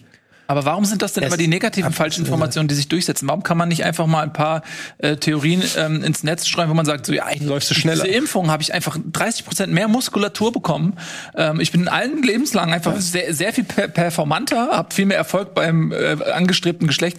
Ähm, solche Sachen. Warum sind es immer denn die negativen, die sich durchsetzen? Ja. Ähm, es gibt ja gerade in England eine sehr starke Debatte, weil da die Impfquote bei den Mannschaften sehr, sehr schlecht sein soll teilweise. Ähm, Sportler haben natürlich auch eine andere Beziehung zum Körper als wir hier. Also das sind jetzt Ja, die glauben, dass das, also das ist ja so auch, was viele ähm, denken, dass wenn sie gesund leben, dass das die beste Form der Prävention ist. Also, dass die sagen, mein junger, sportlicher Körper, Und die sind natürlich auch offen dann für Fehlinformationen, wenn es heißt, so ja, das beeinträchtigt deine Leistungsfähigkeit oder sowas, oder du liegst dann erstmal krank oder es ist ungetestet, dass die natürlich dann sagen, okay, mein Körper ist mein Kapital, der sorgt dafür, dass ich Millionen verdiene, ich hau mir da nichts rein. Ähm, gibt es dann, klar, aber natürlich auch, die leben ja noch mal in einer viel stärkeren Filterblase als wir, die Fußballer, muss man klar sagen. Und bei Stuttgart gab es ja auch zwei, drei Leute, die auch öffentlich ähm, da falsche Informationen verbreitet haben zum Thema Corona. Und wenn die natürlich in der Kabine dann ihre Kollegen auch nochmal ansprechen, dann ist es natürlich nochmal ein anderes, anderer Schnack als hier unter uns. So. aber unabhängig von der Impfquote, es gibt trotzdem auch Verletzungspech beim VfB. Das gibt es auch, ja. Klar. Ja, Also, das ist, äh, Jetzt am Wochenende nur halt dieses kurzfristige Ja. Ding, da, da sind halt Leute mit Corona ausgefallen. Ich dachte ehrlich gesagt, ähm, dass du darauf hinaus wolltest, dass eventuell die Verletzungen zurückzuführen sind auf eine falsche Trainingssteuerung oder solche Sachen. Darauf hat Nee, also das kann sein, das weiß ich nicht, aber gegen Gladbach fehlten halt wegen, äh, wegen Corona Florian Müller, Waldemar Anton, Erik Tommy, Roberto Massimo und Orel Mangala. Hm. So. Ja. Die sind halt nicht alle geimpft. Ich würde jetzt hier nicht niemanden öffentlich anprangern, aber die sind nicht alle geimpft, das weiß ich. Gut, ähm, Stuttgart tabellarisch neun Punkte nach zwölf Spielen ist im Antrag der Situation, glaube ich, ähm, im Soll. Ähm, und man darf ja auch nicht vergessen, dass Stuttgart im letzten Jahr als Aufsteiger in die Bundesliga kam und ähm, das ist jetzt das verflixte zweite Jahr. Und ne, das ist äh, nicht so einfach. Nicht jeder ist Union Berlin, kann so sagen. Genau, ja, Gladbach hat sich ja in den letzten Spielen ein bisschen gefangen. Ähm, und das ist jetzt so ein kleiner Rückschlag, aber ich glaube, das ist in Ordnung, weil man war die bessere Mannschaft. Ja, also man hätte dieses Spiel auch gewinnen können und ähm, zuletzt gegen Wolfsburg schon gewonnen, ähm, gegen Dortmund gewonnen. Also der Trend ist schon eher aufwärts gerichtet bei Gladbach, trotz dieses Unentschiedens gegen Stuttgart. Mhm. Kommen wir mal zu einem Verein, der letztes Jahr auch Aufsteiger war und der aber in der Wahrnehmung deutlich eher als Absteiger zu verorten ist als vielleicht Stuttgart, nämlich Arminia Bielefeld.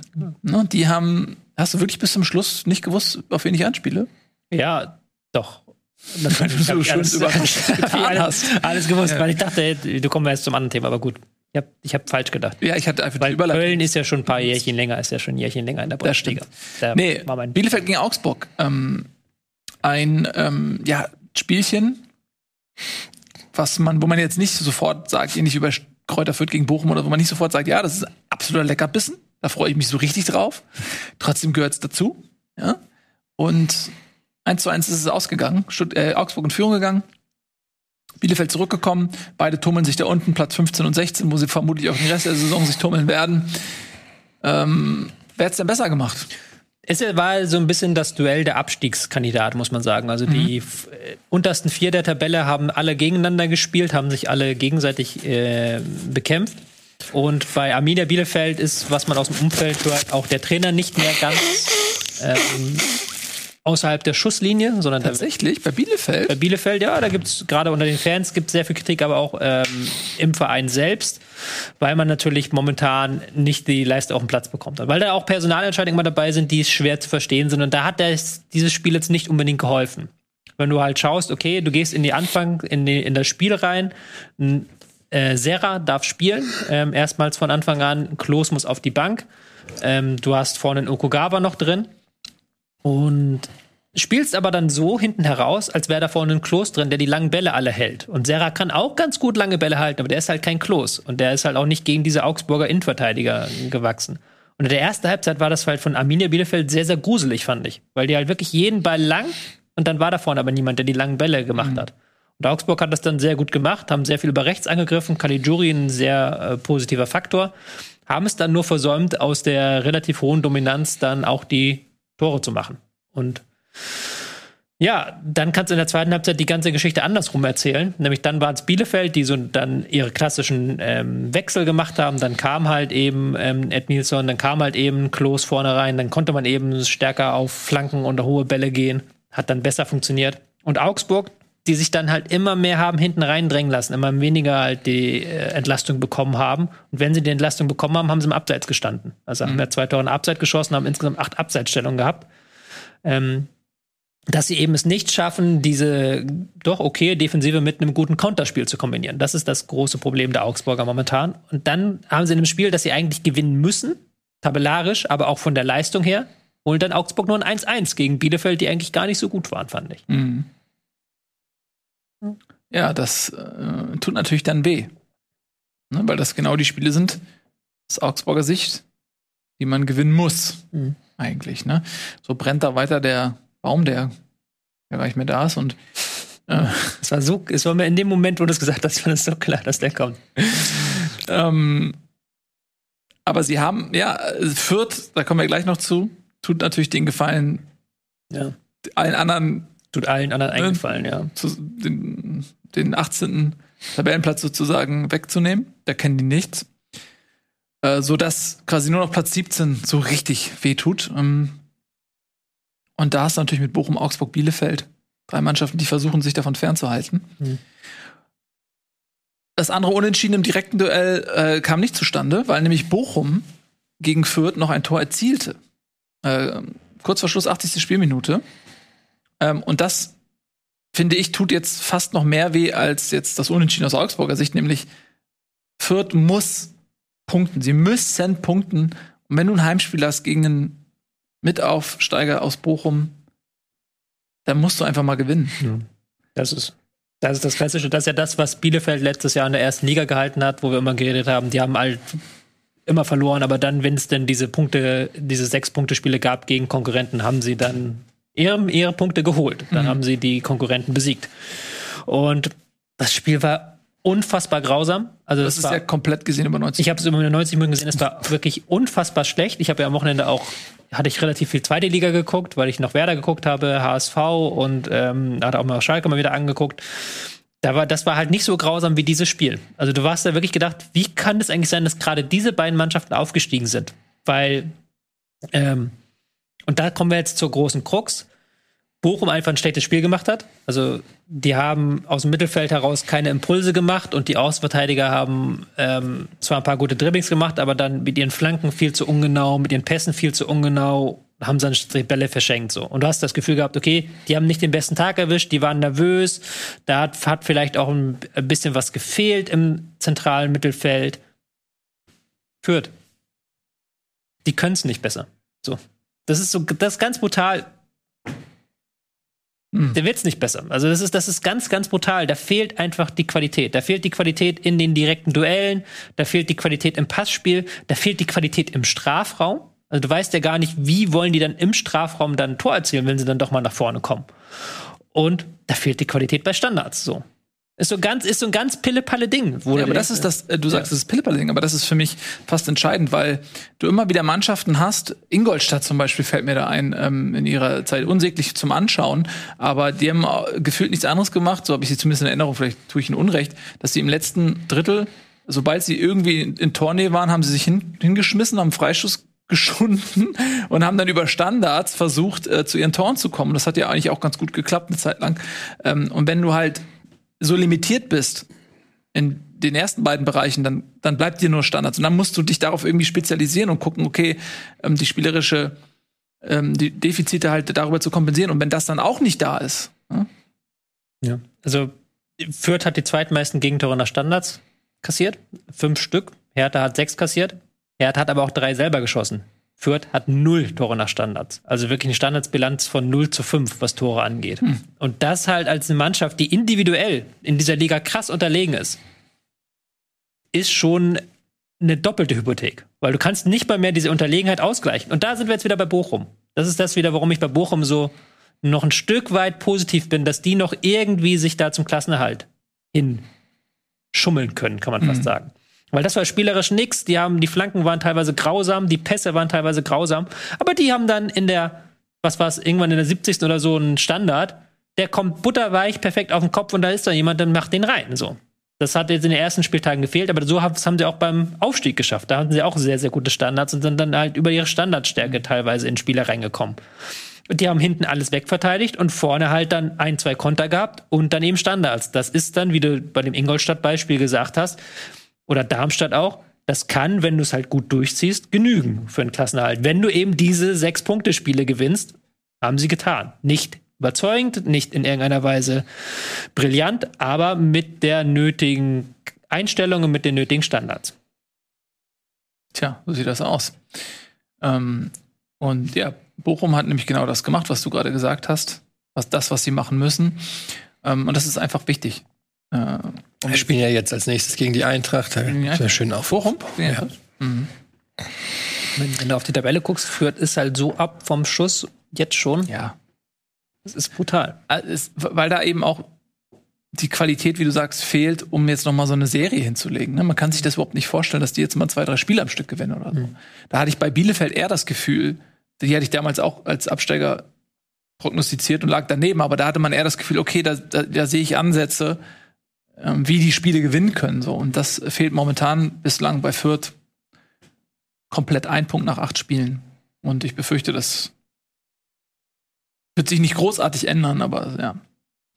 Dann hast du halt mit Bielefeld und Bochum, Augsburg drei Mannschaften vermutlich, die sich um Platz 17, 16, 15 kabbeln, wenn es normal läuft. Mhm.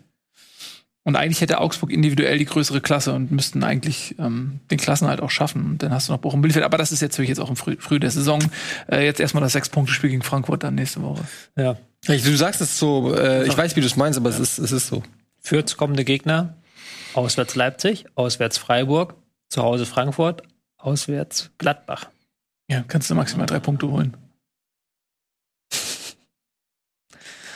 Hey, ich Es- glaube einfach auch, dass ähm, Bundesliga das bessere Format ist. Es ist tatsächlich das bessere Format. ist einfach die Sp wenn ich jetzt äh, nichts gegen Bochum und Fürth und Augsburg und so, aber wenn ich dann, weiß ich nicht. Kommen wir halt auch, machen wir als Bundesliga und dann haben wir wieder eine schöne zweite Liga. Wenn du mal nach Hause kommst, ähm, leider werden natürlich einige aufsteigen. Ja, aber keine von den interessanten Mannschaften. Also Bremen, Hamburg, Schalke, die bleiben ja alle. Äh, Schalke wird aufsteigen.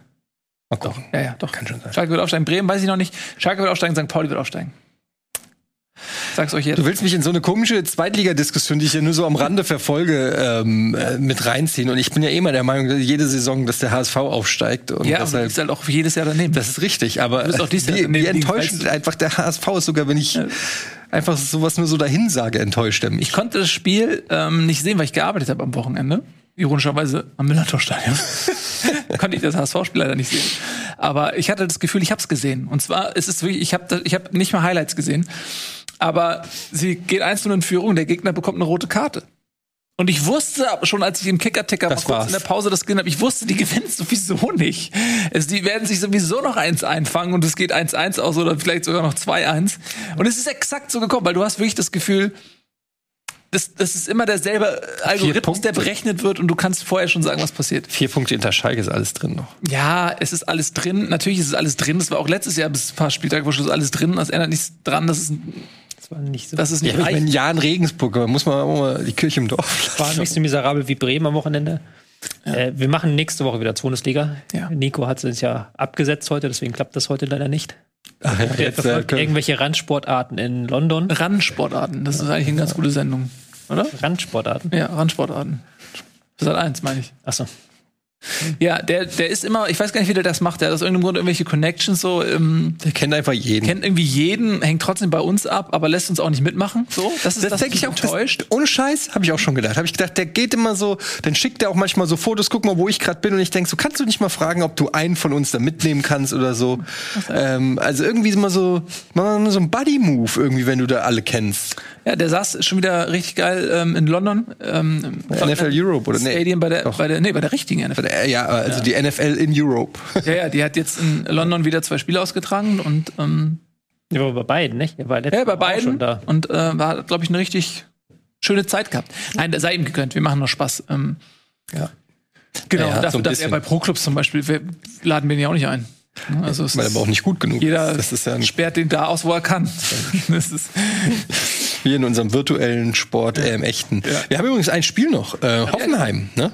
Wir haben Hoffenheim gegen Köln und das ist eh so ein Spiel, finde ich, was gar nicht so unerwartet ist, weil du hast auf der einen Seite Hoffenheim, die sind total inkonstant. Entweder die verkacken es komplett oder die zelebrieren irgendwas. Man weiß einfach nicht, was man kriegt bei Hoffenheim. Es ist jedes Mal ein Auswürfeln. Und es ist von 1 bis 6 einfach alles drin und diesmal ist eine 6 gewürfelt worden. Und bei Köln ist es so, dass sie halt dieses, dieses Spektakel, dieses intensive Spiel jedes Mal abfeuern und man da auch immer das Gefühl hat, das beinhaltet, dass es alle paar Spiele mal richtig in die Hose gehen kann. Und da ist jetzt halt beides zusammengekommen. Eine statistische Möglichkeit, die passiert ist. Und äh, Hoffenheim hat Köln einfach mal 5-0 nach Hause geschickt. Und bei Köln hatte man das Gefühl, das, was sie sonst so auszeichnet, das haben sie versucht, aber das hat alles nicht geklappt. So als wären sie irgendwie mal müde, mental müde gewesen, körperlich müde gewesen, aber alles nicht so, alles ist irgendwie ins Leere gelaufen. Und bei Hoffenheim hat eben vieles geklappt. Ja, es ist auch, wenn Skiri fehlt, da natürlich im zentralen Mittelfeld, Lubicic auch nicht, ähm, dann hast du da einen Qualitätsabfall. Und das war auch eine sehr, sehr offensive Aufstellung, muss man sagen. Also es war schon ein Stück weit verpokert auch mit Modest, Anderson und Uth vorne drin. Und dann hattest du häufig, beziehungsweise nicht häufig, aber bei den ersten beiden Gegentoren war es, glaube ich, so eine Situation, wo du richtig hinten nicht gut standest, hinten offen standest und Hoffenheim hat das dann gut gemacht an diesem Nachmittag. Aber das war halt wirklich genau wie du es gesagt hast. Das sind die Spiele, die dann passieren, wenn du halt diesen offensiven Stil machst, wenn deine erste Mannschaft nicht auf dem Feld steht und wenn der Gegner dann das auch noch eiskalt ausnutzt.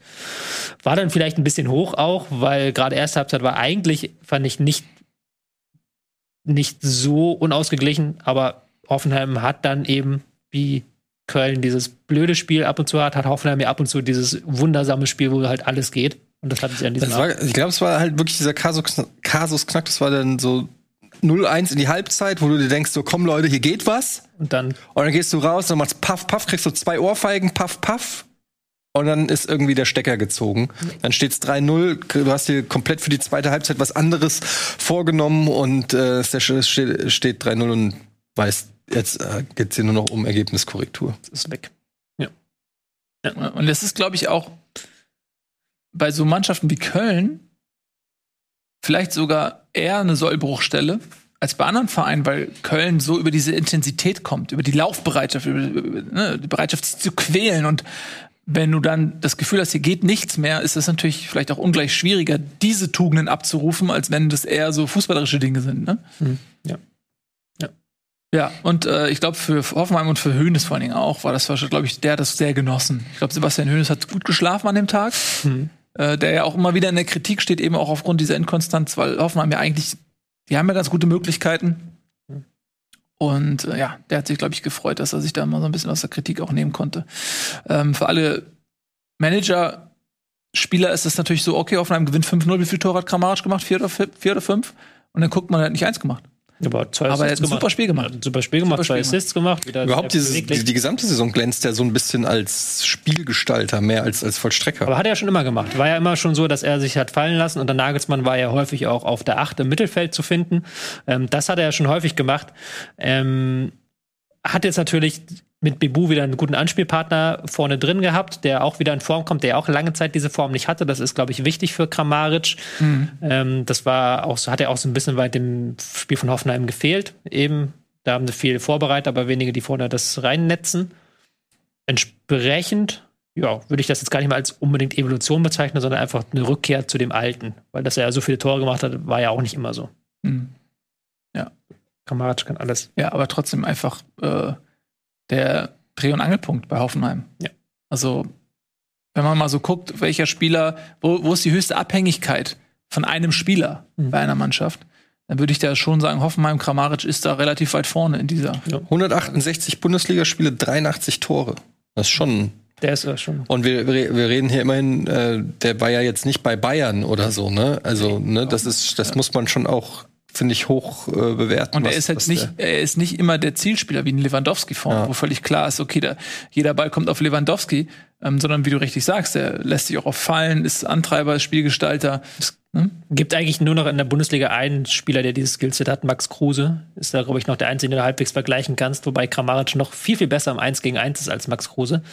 Ähm, aber diese Stürmer, die eben so komplett sind, dass sie eben nicht nur im Strafraum funktionieren, sondern eigentlich in allen Bereichen der gegnerischen Hälfte und dann eben diesen letzten Pass spielen können, das hast du relativ selten, weil wir ja wieder diese Rückkehr dieses Strafraumstürmers haben, haben wir auch schon viel drüber geredet. Weghorst, Lewandowski, Haaland, ähm, auch Avonie so ein Stück weit, wo der gar nicht, nicht so ganz reinpasst, Burkhardt. Aber diese kompletten Stürmer, die eben als falsche Neun auch alles spielen können, das ist ein bisschen seltener geworden in den letzten Jahren und da sind Kramaric und Kruse noch so die zwei, die das hochhalten in der Liga, würde ich behaupten. Mhm. Die auch als Zehn dann im Zweifelsfall spielen können. Ja. Ich, Und du? Ja? ich habe noch ein, wir sind jetzt, glaube ich, mit dem Spieltag ja durch soweit. Ja, das ist richtig. Ich habe nur ein Thema auf den Sp- Zettel geschrieben, auch wenn das nicht direkt Bundesliga ist, aber einfach, weil's, weil ich dazu zwei, drei Takte vielleicht sagen würde. Ähm, wir haben am Wochenende erlebt, beziehungsweise in der vergangenen Woche, dass Newcastle United einen neuen Besitzer hat. Newcastle United wurde gekauft von einem saudi-arabischen Konsortium, das laut Premier League nichts mit dem saudi-arabischen Staat zu tun hat. Selbstverständlich nicht. Selbstverständlich nicht, auch wenn der Kronprinz von Saudi-Arabien da Vorsitzender Völliger ist. Zufall. Völliger Zufall, aber hat, er hat, die haben Garantien, dass das nichts damit zu tun hat. So, ich möchte jetzt gar nicht in diese politische Diskussion einsteigen und das ist auch, können andere besser als wir. Was ich halt so bezeichnend fand, ist dieses erste Spiel unter den neuen Besitzern, Mhm. Wie die Leute da abgegangen sind im Stadion. Also irgendwie gefühlt das halbe Stadion in saudi-arabischer, äh, in dieser klassischen, wie nennt man die saudi-arabische Kutte, Kluft. Mit Applaus, mit Choreografie für die neuen Besitzer und alles und ähm, wir sind jetzt reich, wir sind jetzt reicher als ihr zum über Manchester City gesungen hat. Ähm, und man hatte das Gefühl, dass es da gar keine kritische Fanszene mehr gibt, die das irgendwie aufnimmt. Und da wollte ich noch mal so ein Loblied äh, auf die deutsche Fanszene singen, weil ich habe das Gefühl, das wäre halt in dieser Form in Deutschland nicht möglich gewesen. Also wenn in Deutschland so würde so eine Übernahme, da wird natürlich erstmal jede Fanszene sowieso schon schreien, aber ich glaube, da hätte man noch viel, viel stärker einen Fokus auf all das drumherum gelegt und halt nicht eben, okay, jetzt sind wir, haben wir wieder Geld, jetzt können wir wieder Titel gewinnen, das ist das Wichtigste und alles andere ist uns jetzt erstmal egal. Das hat mich schon so befremd, befremdet zurückgelassen, dieses ganze drumherum um diesen ähm, Besitzerwechsel. Mhm. Ja, bin ich voll bei dir. Ich habe das auch ein bisschen verfolgt. Ähm, ist natürlich so, dass in England dieses Kaufen und Verkaufen von Clubs etabliert ist und die Leute sich da auch dran gewöhnt haben und das natürlich dann so ist, okay, wer kriegt den potentesten Besitzer? Ähm, ich kann immer wieder verweisen auf äh, diese äh, schöne Doku Nee, Sunderland Till I Die, aber das eben auch diese Besitzerwechsel gibt und dann und dann bekommst du ein bisschen Einblick und du siehst genau, okay, wer, wer hat den Club jetzt gekauft? Was ist dessen Motivation und vor allem, wie viel Geld hat der? Wie viel Geld kann der zur Verfügung stellen? Und damit steht und fällt eben der Erfolg eines Vereins. Und wer den potent- potentesten Geldgeber hat, der hat die Aussicht auf Erfolg. Und wenn das erstmal in den Köpfen drin ist, dass du sagst, ja, okay, Clubs werden gekauft und verkauft, sondern ist, das ist schon mal die Ebene haben wir schon mal gedeckelt so. Und die nächste ist dann natürlich, okay, wer hat den besten, den reichsten, der am meisten Erfolg verspricht? Und dann, und das ist ja die Geisteshaltung, die da dann schon etabliert ist. Und dann klar sagst du als Newcastle oh geil äh, es gibt ja eh schon die ganzen Scheichs ja du hast Paris Saint-Germain du hast Manchester City. Und jetzt hast du äh, halt mit Saudi-Arabien den nächsten äh, logischen Player. Und der hat uns gekauft. Und wir sind auf Schlag weil eben auch Saudi-Arabien noch mal vermutlich noch mehr Kapital zur Verfügung stellt jetzt, als es vielleicht irgendwie bei, bei Katar ähm, und so weiter oder Dubai ist. Und ähm, sind sie halt auf Schlag die reichst, vielleicht ist der reichste Verein der Welt einfach mal auf Schlag. Und ähm, ist ja auch völlig klar, dass die Strategie jetzt nicht ist, ja, machen mal den Klassenerhalt und gucken mal so ein bisschen, nee, die Ambitionen sind natürlich deckungsgleich mit Manchester City und Paris Saint-Germain, die in, in Newcastle. Und wir kommen jetzt aus einem Selbstverständnis, ja, Newcastle, okay, ein traditioneller also Traditionsverein, klar, aber äh, die kämpfen um Abstieg, die kämpfen, spielen auch mal unterklassig, so, das ist eher so Fahrstuhlmannschaft äh, aktuell. Und gewöhnt euch schon mal dran, in zehn Jahren werden wir die wahrscheinlich genauso bewerten und angucken und sich, wird sich genauso anfühlen, wie sich Manchester City und Paris heute Zehn anfühlt. Jahre wird das nicht dauern. Ja, muss man mal gucken. Ähm, aber ich, bis der sportliche Erfolg dann auch sich einstellt, das ähm, muss ja auch erstmal kommen.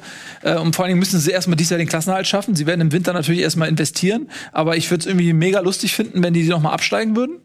Ähm, wird wahrscheinlich nicht passieren, aber ich finde mich, mich würde es irgendwie ein Stück weit freuen. Ähm, und was du halt da auch nicht siehst, und das ist auch das, was du sagst, ich weiß nicht, ob das ein deutsches Ding ist, aber man guckt dann ja auch mal direkt, okay, wie, wie moralisch ist das Ganze? Was ist das eigentlich für ein, für ein Land oder was ist das für ein Konsortium? Äh, wie, wie sind die auf moralischer Ebene zu bewerten? Da würde man ja eventuell hier und da zum Schluss kommen, ja, okay, das, das ist jetzt nichts, womit ich mich identifizieren möchte. Ähm, und das hat da offensichtlich gar nicht so, zumindest das, was ich gesehen habe, nicht so die Debatte bestimmt, ne? Nö, das ist, ich glaube einfach, dass die englischen Fans da einfach auch schon, ja, so doof sich's an und abgestumpft sind, wie du es gerade gesagt hast. Da sind seit Jahren die Scheichvereine oder die Investorenvereine schon an der Spitze. Und für dich gibt's dann entweder verabschiede ich mich aus diesem Rennen und bin dann so wie Newcastle es dann war Fahrstuhlmannschaft oder ich kann damit eingreifen ins Rennen. Und ich glaube, dass die da sozusagen Kunst und Künstler so trennen, würde man sagen. Ja, also denen ist das mittlerweile egal, wo die Kohle herkommt. Die verfolgen das nicht weiter. Die wissen einfach nur, okay, wir haben jetzt Kohle. Das heißt, demnächst schlagen hier Starspieler auf. Und das ist alles, was den Fan dann noch interessiert. Und das ganze andere klammern die, glaube ich, auf. Ich glaube, das ist einfach, einfach kein Thema für die. Die sehen einfach nur, ja, der Haaland nächste Saison bei uns. Geil. Ja. Hab ich Bock. Also Den- Haaland werden sie wahrscheinlich nicht kriegen. Nee, ist jetzt nur ein Aber, Beispiel, äh, ne? So, aber ähm, wen, wen auch immer sie holen, aber ähm, ja. Und ich meine, au, au, aus einer gewissen, so, so doof sich das an, das ist jetzt nicht die Antwort, die man vielleicht geben sollte. Aber ich habe mich, ich habe mich halt schon oft gefragt, was wäre denn, wenn jetzt bei der Eintracht ein Investor einsteigen würde? Und also als man ist so, man hält immer so die Traditionsflagge hoch und äh, so würde ich sagen, okay, die Eintracht ist nichts mehr für mich, interessiert mich nicht mehr, ich kann mich damit nicht mehr identifizieren. Ich weiß nicht, ob ich das könnte. Und dann wird irgendwie bekannt gegeben, ja, wir verpflichten irgendwie Erling Haaland und äh, Jaden Sancho und ja, und Jay, ich übertreibe jetzt bewusst, ne, einfach nur um zu zeigen, wie käuflich man vielleicht als Fan auch dann ist und holen noch Jaden Sancho und ähm, fürs Mittelfeld holen wir noch De Bruyne, die spielen alle nächste Saison bei der Eintracht und die Eintracht spielt äh, Champions League. Und dann sitze ich zu Hause und sehe dann De Bruyne mit einem Eintracht-Trikot Champions League spielen und sagst, ach, diese scheiß äh, verdammte Investoren, habe ich keinen Bock drauf, ich gucke mir das nicht an. Ich weiß es nicht, da sage ich ganz ehrlich, natürlich ist es irgendwo eklig, in welche Richtung sich das entwickelt, aber ich weiß nicht, ob ich nicht auch genauso käuflich wäre wie die Newcastle-Fans und sagen würde, Alter, das sind das geile Spieler und ich darf die live in meinem Stadion sehen und ich darf Champions, die Champions League-Hymne hören. Ist man dann nicht opportunistisch als Fan? Ich weiß es nicht. Ich, es gibt sicherlich auch welche, die, die die die Kraft haben und dann den Stolz haben, sagen, das ist nicht mehr mein Verein, ich gehe jetzt zum FSV oder was weiß ich. Aber ich glaube, bevor man da den Stab über den Fans bricht und so, äh, in einer Liga, wo schon lange eh so ist, Naja, es ist, das ist genau die Frage. Ne? Also Startbrechen haben wir jetzt ja zum Glück auch nicht gemacht. aber Es ist eher so das Fehlen auch dieser Debatte, dass es so ein bisschen Ja. auffällt einfach, ne? Dass man da jetzt, in Deutschland würde man sofort über moralische Aspekte und so weiter sprechen. Da ist natürlich auch mal die Frage, inwiefern ist das dann auch geheuchelt? Äh, Wir haben jetzt die Fußball-WM in Katar, wir sind an einem Punkt, wo das Ganze, äh, wo, seien wir ehrlich, der Zug ist abgefahren. So, ne? Ähm, das ganze Fußballbusiness ist dreckig. Und du kannst natürlich fragen, wie dreckig es ist, aber auch da ähm, frage ich halt, ich habe auch nicht jeden der 250 Sponsoren der Eintracht genau überprüft. Und vielleicht ist da irgendein ein Rechtsradikaler dabei oder irgendeiner, der irgendwo äh, einen Brunnen anzapft in Afrika oder äh, die Schuhe in der, in der äh, Werkstatt in, in, in Nein, ich, wei- weißt du, das meine ich halt das ist immer diese Diskussion, wie weit willst du überhaupt in dieses in dieses äh, Rabbit Hole reingucken? Ich, ich weiß es nicht. Ich bin auch, ich bin auch manchmal hin und her gerissen. Es ist einfach ein Drecksgeschäft. Es ist einfach ein Drecksgeschäft und es ist eigentlich nur eine Frage der Zeit, bis ich weiß nicht, wahrscheinlich alle Vereine Also was- von diesem ja. Geschäft gefressen werden. Also es ist halt, ich finde für mich nochmal ein Unterschied. Äh, In Hamburg gab es ja zum Beispiel jetzt auch einen äh, Milliardär, der es versucht hat. Und äh, Klaus-Michael Kühne ist HSV-Fan, ist Hamburger. Der hat sich einen Kindheitstraum er- erfüllt. Der hat einfach gesagt, okay, ich habe jetzt die Kohle, ich kaufe mir ein Stück von meinem Verein. Der ist einfach Fan dieses Vereins. Ähm, das ist ein Unterschied, wenn so jemand kommt und sagt, ich gebe dem Verein Geld, als wenn jetzt ein Staat kommt, der sagt, ich mache mal ein bisschen Sportwashing ähm, und äh, kaufe mir aus, aus klar politisch motivierten ähm, Handlungen heraus irgendwie einen, Verein, um damit irgendwie den Staat wei weiß zu waschen oder auf was auch immer die Ziele am Ende sind, weiß ich ja nicht genau. Geld verdienen auch. Also, Geld verdienen auch, Ja, ja, City Geld ist, ist jetzt heute zehnmal so viel wert wie damals, als die äh, Scheichs das gekauft haben. Das Wenn die jetzt morgen das verkaufen wollen würden, haben sie ein ordentliches Geschäft gemacht. Ist ja nicht so, dass die da nur Geld reinbuttern. Ja, das kann ich nicht beurteilen, inwiefern jetzt der Verkaufspreis höher wäre als die Summe der Investitionen über die letzten zehn Jahre oder was. Keine Ahnung, weiß ich nicht. Dafür bin ich auch einfach nicht gut genug. Äh, und würde ich nicht bei Rocket Beans arbeiten, dann wäre ich ein reicher Geschäftsmann, wenn das mein Skillset wäre. Ähm, von daher kann ich das nicht beurteilen, was am Ende die Beweggründe sind. Aber es ist ja schon, ähm, schon auf jeden Fall was anderes, als was Kühne beim HSV macht oder was Dietmar Hopp bei Hoffenheim macht. Das ist ja einfach was anderes. Ja, es gibt da natürlich Unterschiede, wo die Kohle herkommt oder so, aber ähm, es ist. Also ich meine ja nur, dass es halt schwer ist, glaube ich, immer so als Fan. Ähm, also klar ist das jetzt Blood Money, das ist noch mal die eine Sache, aber wir reden ja auch generell darüber über diese, dass man einfach einen Verein kaufen kann mit genug Geld und den theoretisch entwurzeln kann und sagen kann, der ist jetzt mir. Ein Traditionsverein, der jetzt in, in äh, weiß ich nicht, irgendeinem Scheich gehört oder so. Ähm, also ich, ich finde es einfach, ich, ich tue mich einfach schwer, weil ich einfach glaube, dass das früher oder später viele Vereine vor dieser Entscheidung, weil ich glaube, dass irgendwann 50 plus, oder es kommt diese Super League. Aber es kann ja nicht ewig so weitergehen. Du kannst ja nicht so eine Zweiklassengesellschaft in dieser, äh, in den Ligen haben, wo die einen über unendlich Geld verfügen und die anderen äh, müssen irgendwelche Spieler antrainieren, verkaufen für teuer Geld und können sich dann vielleicht für 5 Millionen Ersatz kaufen, während der andere sagt, "Boah, hier, ich habe 300 Milliarden. Das ist einfach, das, das macht ja keinen Sinn. Also irgendeine Lösung muss es ja geben. Entweder spielen alle mit Scheichs in einer Liga oder die Scheichs spielen unter sich und in die anderen nicht oder so. Ich weiß es nicht, aber wir haben da schon tausendmal drüber geredet. Das ist auf jeden Fall, ja, ich finde, was du gesagt hast, genau richtig. Das, das Ausbleiben der Diskussion ist eigentlich das, was, was echt krass ist. Das zeigt einfach, wie weit es in England schon fortgeschritten Der ist. öffentliche Backlash, der fehlt. Es gibt eine Diskussion, die da läuft ja auch, klar, aber das ähm, wir ja immer manchmal so tun, als ob bestimmte Auswüchse des Fußballs den Fußball kaputt machen, beziehungsweise in dem Sinne kaputt machen, dass irgendwann keiner das mehr guckt. Aber das ist ja bei vielen Menschen vielleicht auch genau andersrum ist. So, so lange beschweren über die Auswüchse des Fußballs, bis man dann davon selber profitiert und dann den Titel eben sich erkaufen kann.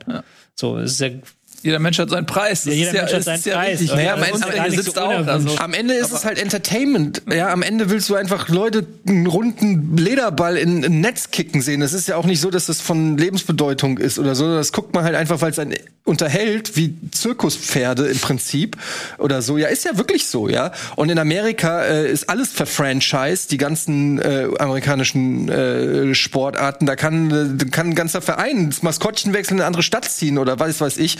Und trotzdem rennen die Leute da rein. Es sind Volkssportarten Nummer eins. Die Leute wollen Sch äh, Spaß und Spiel oder wie heißt am Ende des Tages? Vielleicht. Ja, aber das ist halt, das ist halt, dadurch, dass es auch so stufenlos ist, ist es halt auch schwer. Am Ende des Tages, wenn du als Mensch gewisse, wenn du einen Fragenkatalog ausfüllst und versuchst zu definieren, was ist deine moralische Grundhaltung, wo sind deine Grenzen, was findest du gut, was findest du nicht gut, und dann in dem Moment, wo du dann, wenn sowas passiert äh, und du siehst darüber hinweg, wie viel Berechtigung hast du denn noch, dich über andere Punkte zu echauffieren? Deshalb echauffiere ich mich Ne, nicht. Das, nein, das ist ja die Frage, wo. Würfel mal auf echauffieren. Und ist es vielleicht ein Stück weit eine Kapitulationserklärung auch? Das ist halt, das ist schwierig zu beantworten. Am Ende muss das vielleicht auch irgendwie jeder für sich selbst oder meinetwegen auch als Gesellschaft, dass man da irgendwie drüber redet, ist ja schon mal gut, aber ähm, Ich glaube, wir müssen einfach in der westlichen Welt damit irgendwie, muss doch jeder ins Spiel gucken und damit klarkommen, dass wir alle voll mit Doppelmoral sind, weil wir einfach ein fucking gutes Leben haben, während andere Menschen noch nicht mal Wasser haben. Und das ist einfach die fucking Realität, der man nicht jeden Tag vielleicht ins Auge gucken will. Und ich meine, in jüngsten Fällen bei der Eintracht, Kostic streikt sich weg, schießt zwei Tore, also hey, Philipp Kostic, ja, also das fängt ja schon im Kleinen, der Opportunismus ist ja schon im Kleinen da. Also äh, da vergisst man, sobald der zwei Tore schießt. Wir hatten Kor Korn Neuer bei den Bayern, ja. Jetzt wird ihm eine Statue gebaut in München. Also wer da ohne also das meine ich halt, wer da wer, wer da ohne Fehler ist, wer wer für den er mit der Zeit zu halten oder soll man es lassen? oder ja, das ist einfach, äh, ja, das ist, deshalb sage ich, es ist ein schwieriges Thema, in das man richtig tief reingehen kann und dann kommen wir aber auch nicht mehr raus. ähm, Weil äh, irgendwo musst du dich wahrscheinlich abschotten. Du kannst wahrscheinlich auch nicht die ganze Welt retten und nicht ein komplett 100% perfekt ähm, guter Mensch sein, sondern irgendwo musst du eine gewisse Doppelmoral, glaube ich, mit in Kauf nehmen in der Welt, in der wir leben. Weiß ich nicht. Vielleicht ist es auch the easy way out. Ja, Aber ähm, ich gebe zumindest zu, dass ich da äh, meinen Teil auch zu beitrage mit meinem eigenen kleinen Opportunismus. Wollte jetzt auch keine Riesendiskussion anfangen, sondern das hast du aber. Hast du jetzt aber ja gemacht. Schönen Dank. Wollte- Schön, dass das hat ich mich jetzt halt nur am Wochenende jetzt- so ein bisschen zurückgeworfen. Das halt. Wir hätten mal Newcastle, haben wir nicht vielleicht mal jemanden, ähm, das würde mich nämlich wirklich mal interessieren, mal einen Newcastle-Fan, der aber wirklich jetzt nicht ab und zu mal ein Spiel guckt, sondern der da drinnen steckt und so ein bisschen was über die Fanszene da erzählen kann. Vielleicht kann sich mal jemand melden, ähm, dann können wir mal hören. Vielleicht gibt's ja nämlich auch diese kritischen Stimmen und wir kriegen die gar nicht mit. Ja. Das Wobei, kann ja auch sein. Das ist jetzt wieder ein, ein anderes großes Thema, aber diese Fanszenen, wie wir sie aus Deutschland kennen, die gibt es ja in England gar nicht mehr größtenteils. Diese, diese, diese Ultra-Gruppierungen oder äh, organisierte Fanszenen, die noch mehr machen, als nur zu Spielen zu gehen und halt sich wirklich dann politisch, gesellschaftlich mit dem Sport auseinandersetzen. Das ist ja in England sehr viel weniger geworden. Weil ich muss auch sagen, weil die sich das Stadionbesuch gar nicht mehr leisten, den Stadionbesuch da gar nicht mehr leisten können. Mich würde interessieren, ob die ähm, Kabinenstrafen angepasst werden. Also wenn jemand zu spät zum Training kommt, also ob er ausgepeitscht wird zum Beispiel. Bei Newcastle jetzt. Ach so, jetzt verstehe ich das. Ja, ob das irgendwie dementsprechend auch ein bisschen, muss ja angepasst werden eigentlich. Zehn Peitschen. Wird sicherlich einiges sich ändern. Kabinenmusik und so.